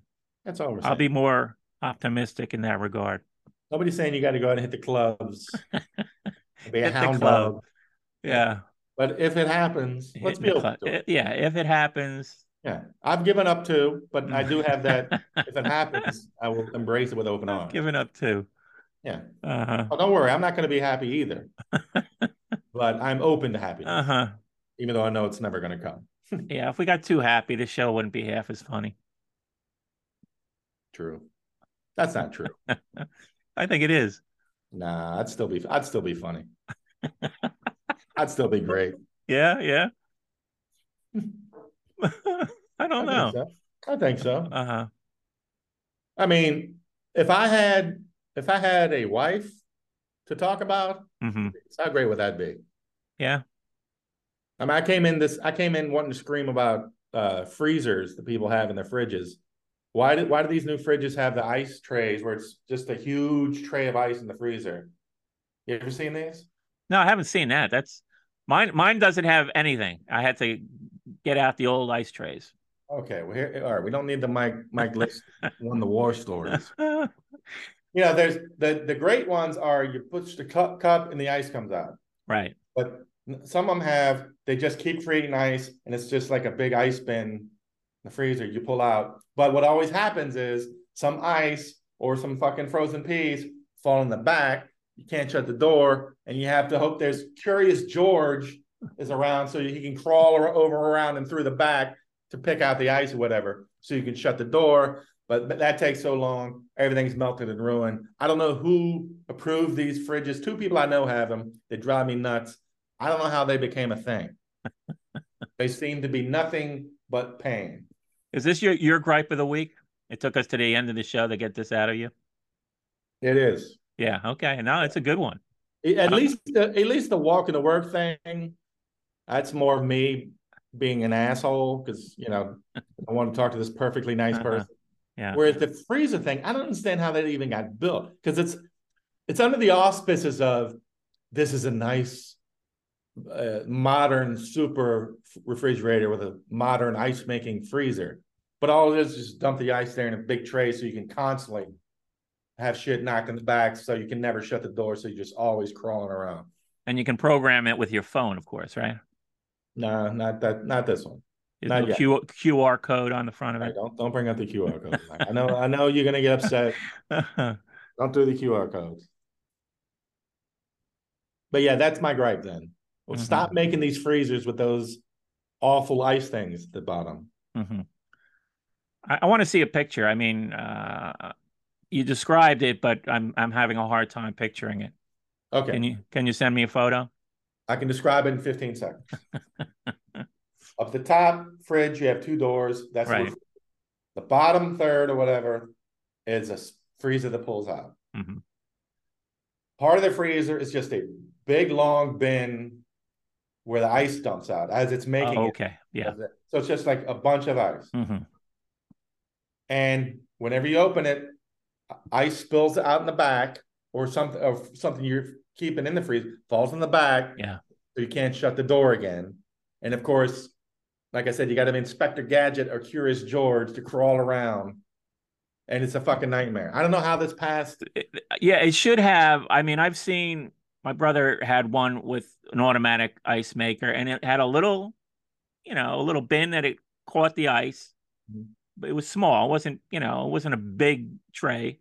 Mhm. But there wasn't any overflow because there was a uh, a sensor, a little sensor that detected when the thing was full, and it would stop making ice. This Wait, sound, it's not that there's overflow, but the way it just piles up there Mhm. when you pull out the door or do anything, it just knocks all the ice. Yeah, no, it- it- it- there's a design problem there. I think you you you've hit the nail on the head. Is it- Yes. These are two different. I mean, but they make these things by the millions. Mhm, I don't know yeah, how yeah. the genius came up with this dumb idea. Mhm. How did they get past writing you're it right. out on a napkin at the bar? so many dumb ideas are getting out now. I wish I had thought of that one. Shame. Uh-huh. I'm going to end our uh, show with a little horror story. It's like a nightmare. Let me get this light back on. I don't, I don't want to be scared. Hold on. Turn the light back. Uh-huh. You scared me, Michael. Yeah, it was a dream. You know, most of my dreams aren't worth repeating, but uh, this one, you know, I don't know. It's it's a little horror, a little humor too, though. Um, I you know I had a dream about my father. That's not a surprise. Like Mhm. dream about my brother, my mother, my other brother. You know, it's nice. It's kind of nice when you dream about you know family members you've lost. And usually, you know, my dreams about them are kind of lighthearted, you know, so it's kind of uh, it's it's kind of enjoyable. So this was a dream, just me and my father in our usual positions. Although, you know, I used to sit on the couch, he used to sit on the love seat. He passed away on the love seat. That's that's where he was sitting. So in this dream, he's sitting on he's he's sitting on the couch, and I'm sitting on the, the love seat opposite him, and we're looking at each other and I'm watching him, and I, I'm thinking he's going to die. You know, he, he's alive. We're talking, and then he would just sort of drop out of the conversation and he tilt back, and I'm thinking he's going to die. Mhm. And but then he he he starts goofing on me, where he he he, he you know he thinks you know I'm like going into like a panic mode. I think he's dying, and then he starts laughing at me. Not funny. Not funny. No, right? It's not funny, but it, it was it was freaky. It, it was freaky more than funny, Huh. and so we this went on for a while. Where I'm watching him, I'm, I'm thinking he's gonna die, and then like all of a sudden his eyes will blink open, and then he starts laughing at me. Hmm. Is that a recurring dream or just No, this was a, a this was a one off, and uh, it woke me up. It was a little alarming. Um, what do you make of it, Doctor Freud? I think it means your father was a dick. No, I'm joking. no. uh, I don't know. That's let me ask you something. Are you gonna be how, how old was your father? He was 84? Eighty nine. 89. Fuck. I was gonna say, are you gonna be annoyed if you don't make it to 89? No, I mean, that's 89 is tough. I think 80s, the 80s are tough for anybody. 70s can be tough if you have um, medical issues and so on. But it's not gonna be a thing you're like, okay, well, I have to live at least live as long as my father. No, no. Because you're a younger generation, you should be able to live longer. I mean, 89 for any generation. That's a good Yeah, no. I, I, I said it to him all the time. I said, I'm not making 89, you know? Oh, I thought you were Um, going to say you are on house money, old man. No, 89. That's, that's and a when you long said time. that, what, what would he say? Would he say, "I know"? Or- Yeah, he was. Yeah, he, he didn't put up an argument. He- he's like, yeah, well, you know, maybe said, you, don't des- maybe you don't deserve to live Yeah. to 89. Uh-huh. Said uh, maybe you could, but why? Why would you? Mm-hmm. Huh, uh, okay. 89. I was thinking it was like 81 or something, a little Mhm. more achievable. 89 is tough for anybody. So. mhm. But yeah, I don't know. Uh, I do remember 20 something years ago, one of my teaching gigs in Queens, and the guy mentioned he was older than me, like 20 years older. So he was like an oracle of wisdom. And he casually mentioned one time that he only ever, the only, his, his parents had died, but he only dreamed about his father for some reason. Mhm. And I thought, I think that's true. Like anytime I've I've only ever had a dream about my father, he'll pop up. Mhm. Like I never seem to dream about my mother. Hmm. Uh, and they, they never seem to be, you know, he's not sitting on the couch pretending to die like yours. Mhm. Yeah. I can't remember anything at the moment that's in these dreams, but Mhm. at the time I remember thinking, gee, is that true? And then I thought, shit, I think that is true. I don't know if it's a do you dream more about your father than your mother? Or? Well, uh, actually, I would say that I probably didn't dream that much about my father. oh, well, even, yeah. even even before he, he died, you know. Yeah. Um, he wasn't a, a regular feature, you know. I Mm-hmm. mean, I dream, I have dreams about my mother and my brothers. Mhm. Uh, not regularly, but every once in a while, and I'll wake up and it's like, wow, that was an interesting dream, you know. Mhm. Um, I just see, I just think of it, well, okay, yeah, they're still on my. Sometimes I'll be thinking about them, and then yeah, then I'll dream about them. That Yeah. happens. Um, but uh, no, there seems to be a fair distribution. But now my my father is going to be in on the act. Yeah, I'm curious they- to see now if, if the balance tips. Yeah, Is is that a normal thing? Do men, the their fathers rule their dreams more? And this, when I say that, I mean I may have had ten dreams about my father in the mhm, years, but mhm, they seem to be more memorable for some reason. yeah. And is he? Are they? Uh, I mean, can you think of one off the top of your head, or uh, you know? I mean, th- Um, th- most of your stories about your father involve, you know, you're always talking about him sort of being a disciplinarian. Uh, my father was that way too when I was young. You know, I mean, that was, Very no nonsense. mhm, yeah. Yeah, Any yelling? remember- my my father any- was. Any of I- these dreams. I don't remember them being remarkable in any way, other Mhm, than mhm. oh, that was you know. So, mhm. but I would have somebody dig into the one about him pretending to die and you're in the in the couch. I think you know, I just saw it as like, yeah, okay, he's he's having the laugh now. You know, it's like I got to continue, and he's he's laughing at me. That's a that's a comfort, right? Yeah, it is. Laughing. That's good. Yeah, yeah. And um, I just heard that song, uh, "Memo from Turner." You know that Rolling Stone song? Memo from Turner. Yeah. Is it as bad as the title? No, check it out. It's it's one of the Rolling Stones' more obscure songs. It was on uh, the soundtrack to that movie performance, Oh, that okay. weird Mick Jagger movie. Um, but it's a great song. But there's an image in that song. Memo from Turner. Yeah. Check it out. You can listen to on on YouTube. But um there's an image in the lyrics about uh the narrator being laughing in his grave, Mhm. you know. And I'm like, you know, I I don't think about an afterlife. I don't believe in an afterlife. But I'm thinking of that and you know, maybe we came back and we just laughed in our graves. That would be funny, wouldn't it? By yourself? Uh, well, no, everybody when you know, this would be at the end times. End times I'm talking about. Mhm. When when we're all supposed to be resurrected and and what do they call that? Uh Second coming. Revelation. Yeah, but but it's you know the they there was a whole series of books about this. I forget what it. But anyway, Garfield weighs in. instead of instead of going to some place in the sky, all our graves open Mhm. and we're all laughing our asses off. That'd be nice. That's my picture of heaven.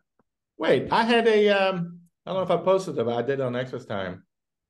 Uh I had a movie idea about uh AI AI becomes so great it it does it not only uh, produces immortality, but it lets everybody from the past come back to life. And all of a sudden, we're in this world where we all have to mix together with people who lived, you know, cavemen and today and whatever. I had that movie idea kicking around if you want to park a hundred grand somewhere. but yes, if we were all up after the, yeah, what is the word? Starts with an R. Resurrection, revolting. Well, yeah, I mean, we're all supposed to be resurrected, but there's uh, a term for it I can't think of. Yeah, if we're not all laughing, then why bother being resurrected? What are we going to be resurrected for? Uh huh. Big ditches. Yeah, and and you know most most of the uh, images of heaven are sort of just like you know, it's like it sounds boring, right? I mean, you know, it's the well, harp, plus, the harps, and I guess everybody's nice and uh, we're just sort of milling around praising God. It just it just seems like a uh, just a totally boring uh, atmosphere. Well, what if you make where, it to Where are the laughs? Where are the laughs? That's what I'm I'm I'm looking for. Well, what if you're in heaven and you look around, and you're like, "Hey, this is great," but then like some of your friends are in the other place. Yeah, didn't make it. Yeah, well, that's that's I got to spend eternity knowing that. That yeah. Yeah, that's no good. Mm-hmm. Have these people thought this through? I don't know. I don't these know. people that wrote the Bible came up with heaven and hell. Did they think this through? What good is heaven if I'm there by myself and everybody I care about isn't there? Mm-hmm. That's hell, Mike. Listen. Yeah, that's hell.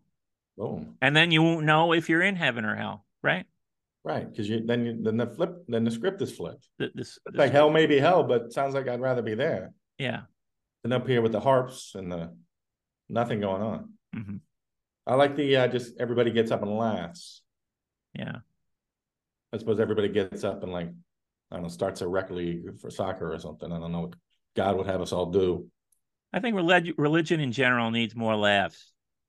Um, the the closest I've ever seen where religion seems to kind of be having a sense of humor is uh, ever read any books about Zen Zen Buddhism? No. There's a, a famous writer, D.T. Suzuki. You writing this? Uh, uh Memo from Turner. but the, you know, when you read these stories about these Zen monks, you know, they they seem to always trying to be one up each, you know, e- each other with these sort of Zen koans, these sayings. They're like one liners.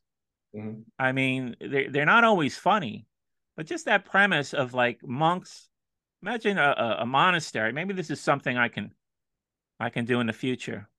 Mm, probably uh, not. open up a monastery where you have monks sort of studying comedy, you know, trying to become funnier mm-hmm. rather than deeper, more religious.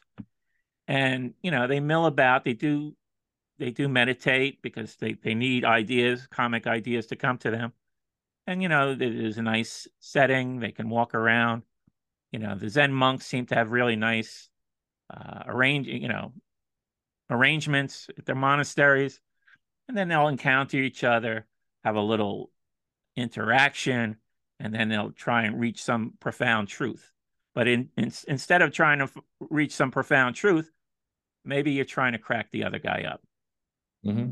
you're tr- just trying to make him laugh wouldn't God be funny? I mean, he invented, you would think, yeah, yeah. He invented humor. Yeah. You think he'd be funny? I guess that's what uh, Oh God was going for, right? I think it's just another case of people ruining it for everybody. Boom! That's a that's a that's a that's a t-shirt. Uh-huh. You weren't people, you, you weren't a fan of the Oh God series. People ruining it for everybody. What mm George Burns? Yeah. Oh. now, if you like that, you might like Father Ted. If you watch Father Ted. No, I'm still making my way through Fawlty Towers. Uh, all right, zing. Also you, uh, had a idea. Did you ever watch the David Johansen documentary? I did. Oh, did you? Yeah. Yeah, it was exactly like I thought it was. He seems like a nice guy. He's very mm-hmm. entertaining. Yeah. Talk to. But but I also felt like anytime you thought he was going to reveal something, mm-hmm. just wouldn't like I don't I don't I don't feel like there's anything I learned that I didn't kind of already know. You know, there was a little bit at the end. I thought it, it, it but they just sort of touched on it, and it didn't really get deeper when when he's talking about William James. Yeah, everything everything starts to come in and just bounces off like hmm the atmosphere, trying to re re re-entry into onto the earth. I mean, Uh, it- 'cause I it's a shame was, because he's such a great storyteller. Like he's so funny and engaging and charismatic. But yeah, the second anything would get to be something you may not have already known, it, it would just kind of Mhm. kind of bounce away. yeah, uh, yeah. His daughter was trying to push him a little. You know, she was. Uh, I think she. When did your sadness connect you to the world? Mhm. You know, when they were talking about William James, and you Mhm. know, maimed, maimed happiness was a phrase he sort of zeroed in on, which is an interesting idea. You know, um, but yeah, you're right. He he kind of didn't delve into it very far. He kind of just Yeah, continued on.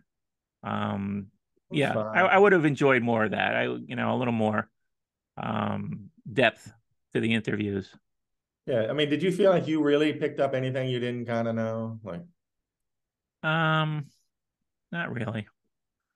and then Uh, at the end, Well, you, the only thing I well, I mentioned it before was that he basically is kind of yeah the hot hot hot it became the bane of his existence his biggest his Right. biggest song and I guess probably that, that happens to a lot of musicians yeah. But again, like we knew that. But then Yeah. at the end, I, I fast forwarded through all the music. I'm not fucking listening to him bebopping and scatting. So when I see he's about to go into personality crisis, I'm like, oh, this is great. Triumphant. Here he is. He's 100 years old. He's still rocking out with personality crisis. And then they just immediately switched to clip of him 50 years ago. Mhm. I was like, what's the yeah they yeah they were they switched off yeah It's like he's trying to do his thing where, hey, I'm still this, but then in the last second, they're like, oh, let's get back to the clip of him back when, whatever. That was weird. yeah that was Uh, it And and I have to say, you know better than me. Uh, didn't Scorsese do this? He was part, yeah. It wasn't like his full project. It was he was a co-director, but it sounded like the other guy did most of it. Yeah, because nothing about it, as far as I know, again, you're more Mm-hmm. cinephile, you know better than me. uh, Was like, oh my god, Scorsese did this. Mhm. None of it. Well, now his music documentaries, he just likes to folk. You know, he he likes his, his the Mhm. bands that he likes. You know, so he he Mhm. eventually wants to put out a little, you know, documentary about them. Mhm. Um, but yeah, no, there was no really. Yeah, you couldn't see his fingerprints on this at all, really. Mhm. but I enjoyed the music more than you did. I mean, you you, you didn't even stay for like Funky but Chic or uh, you know the Frenchette song.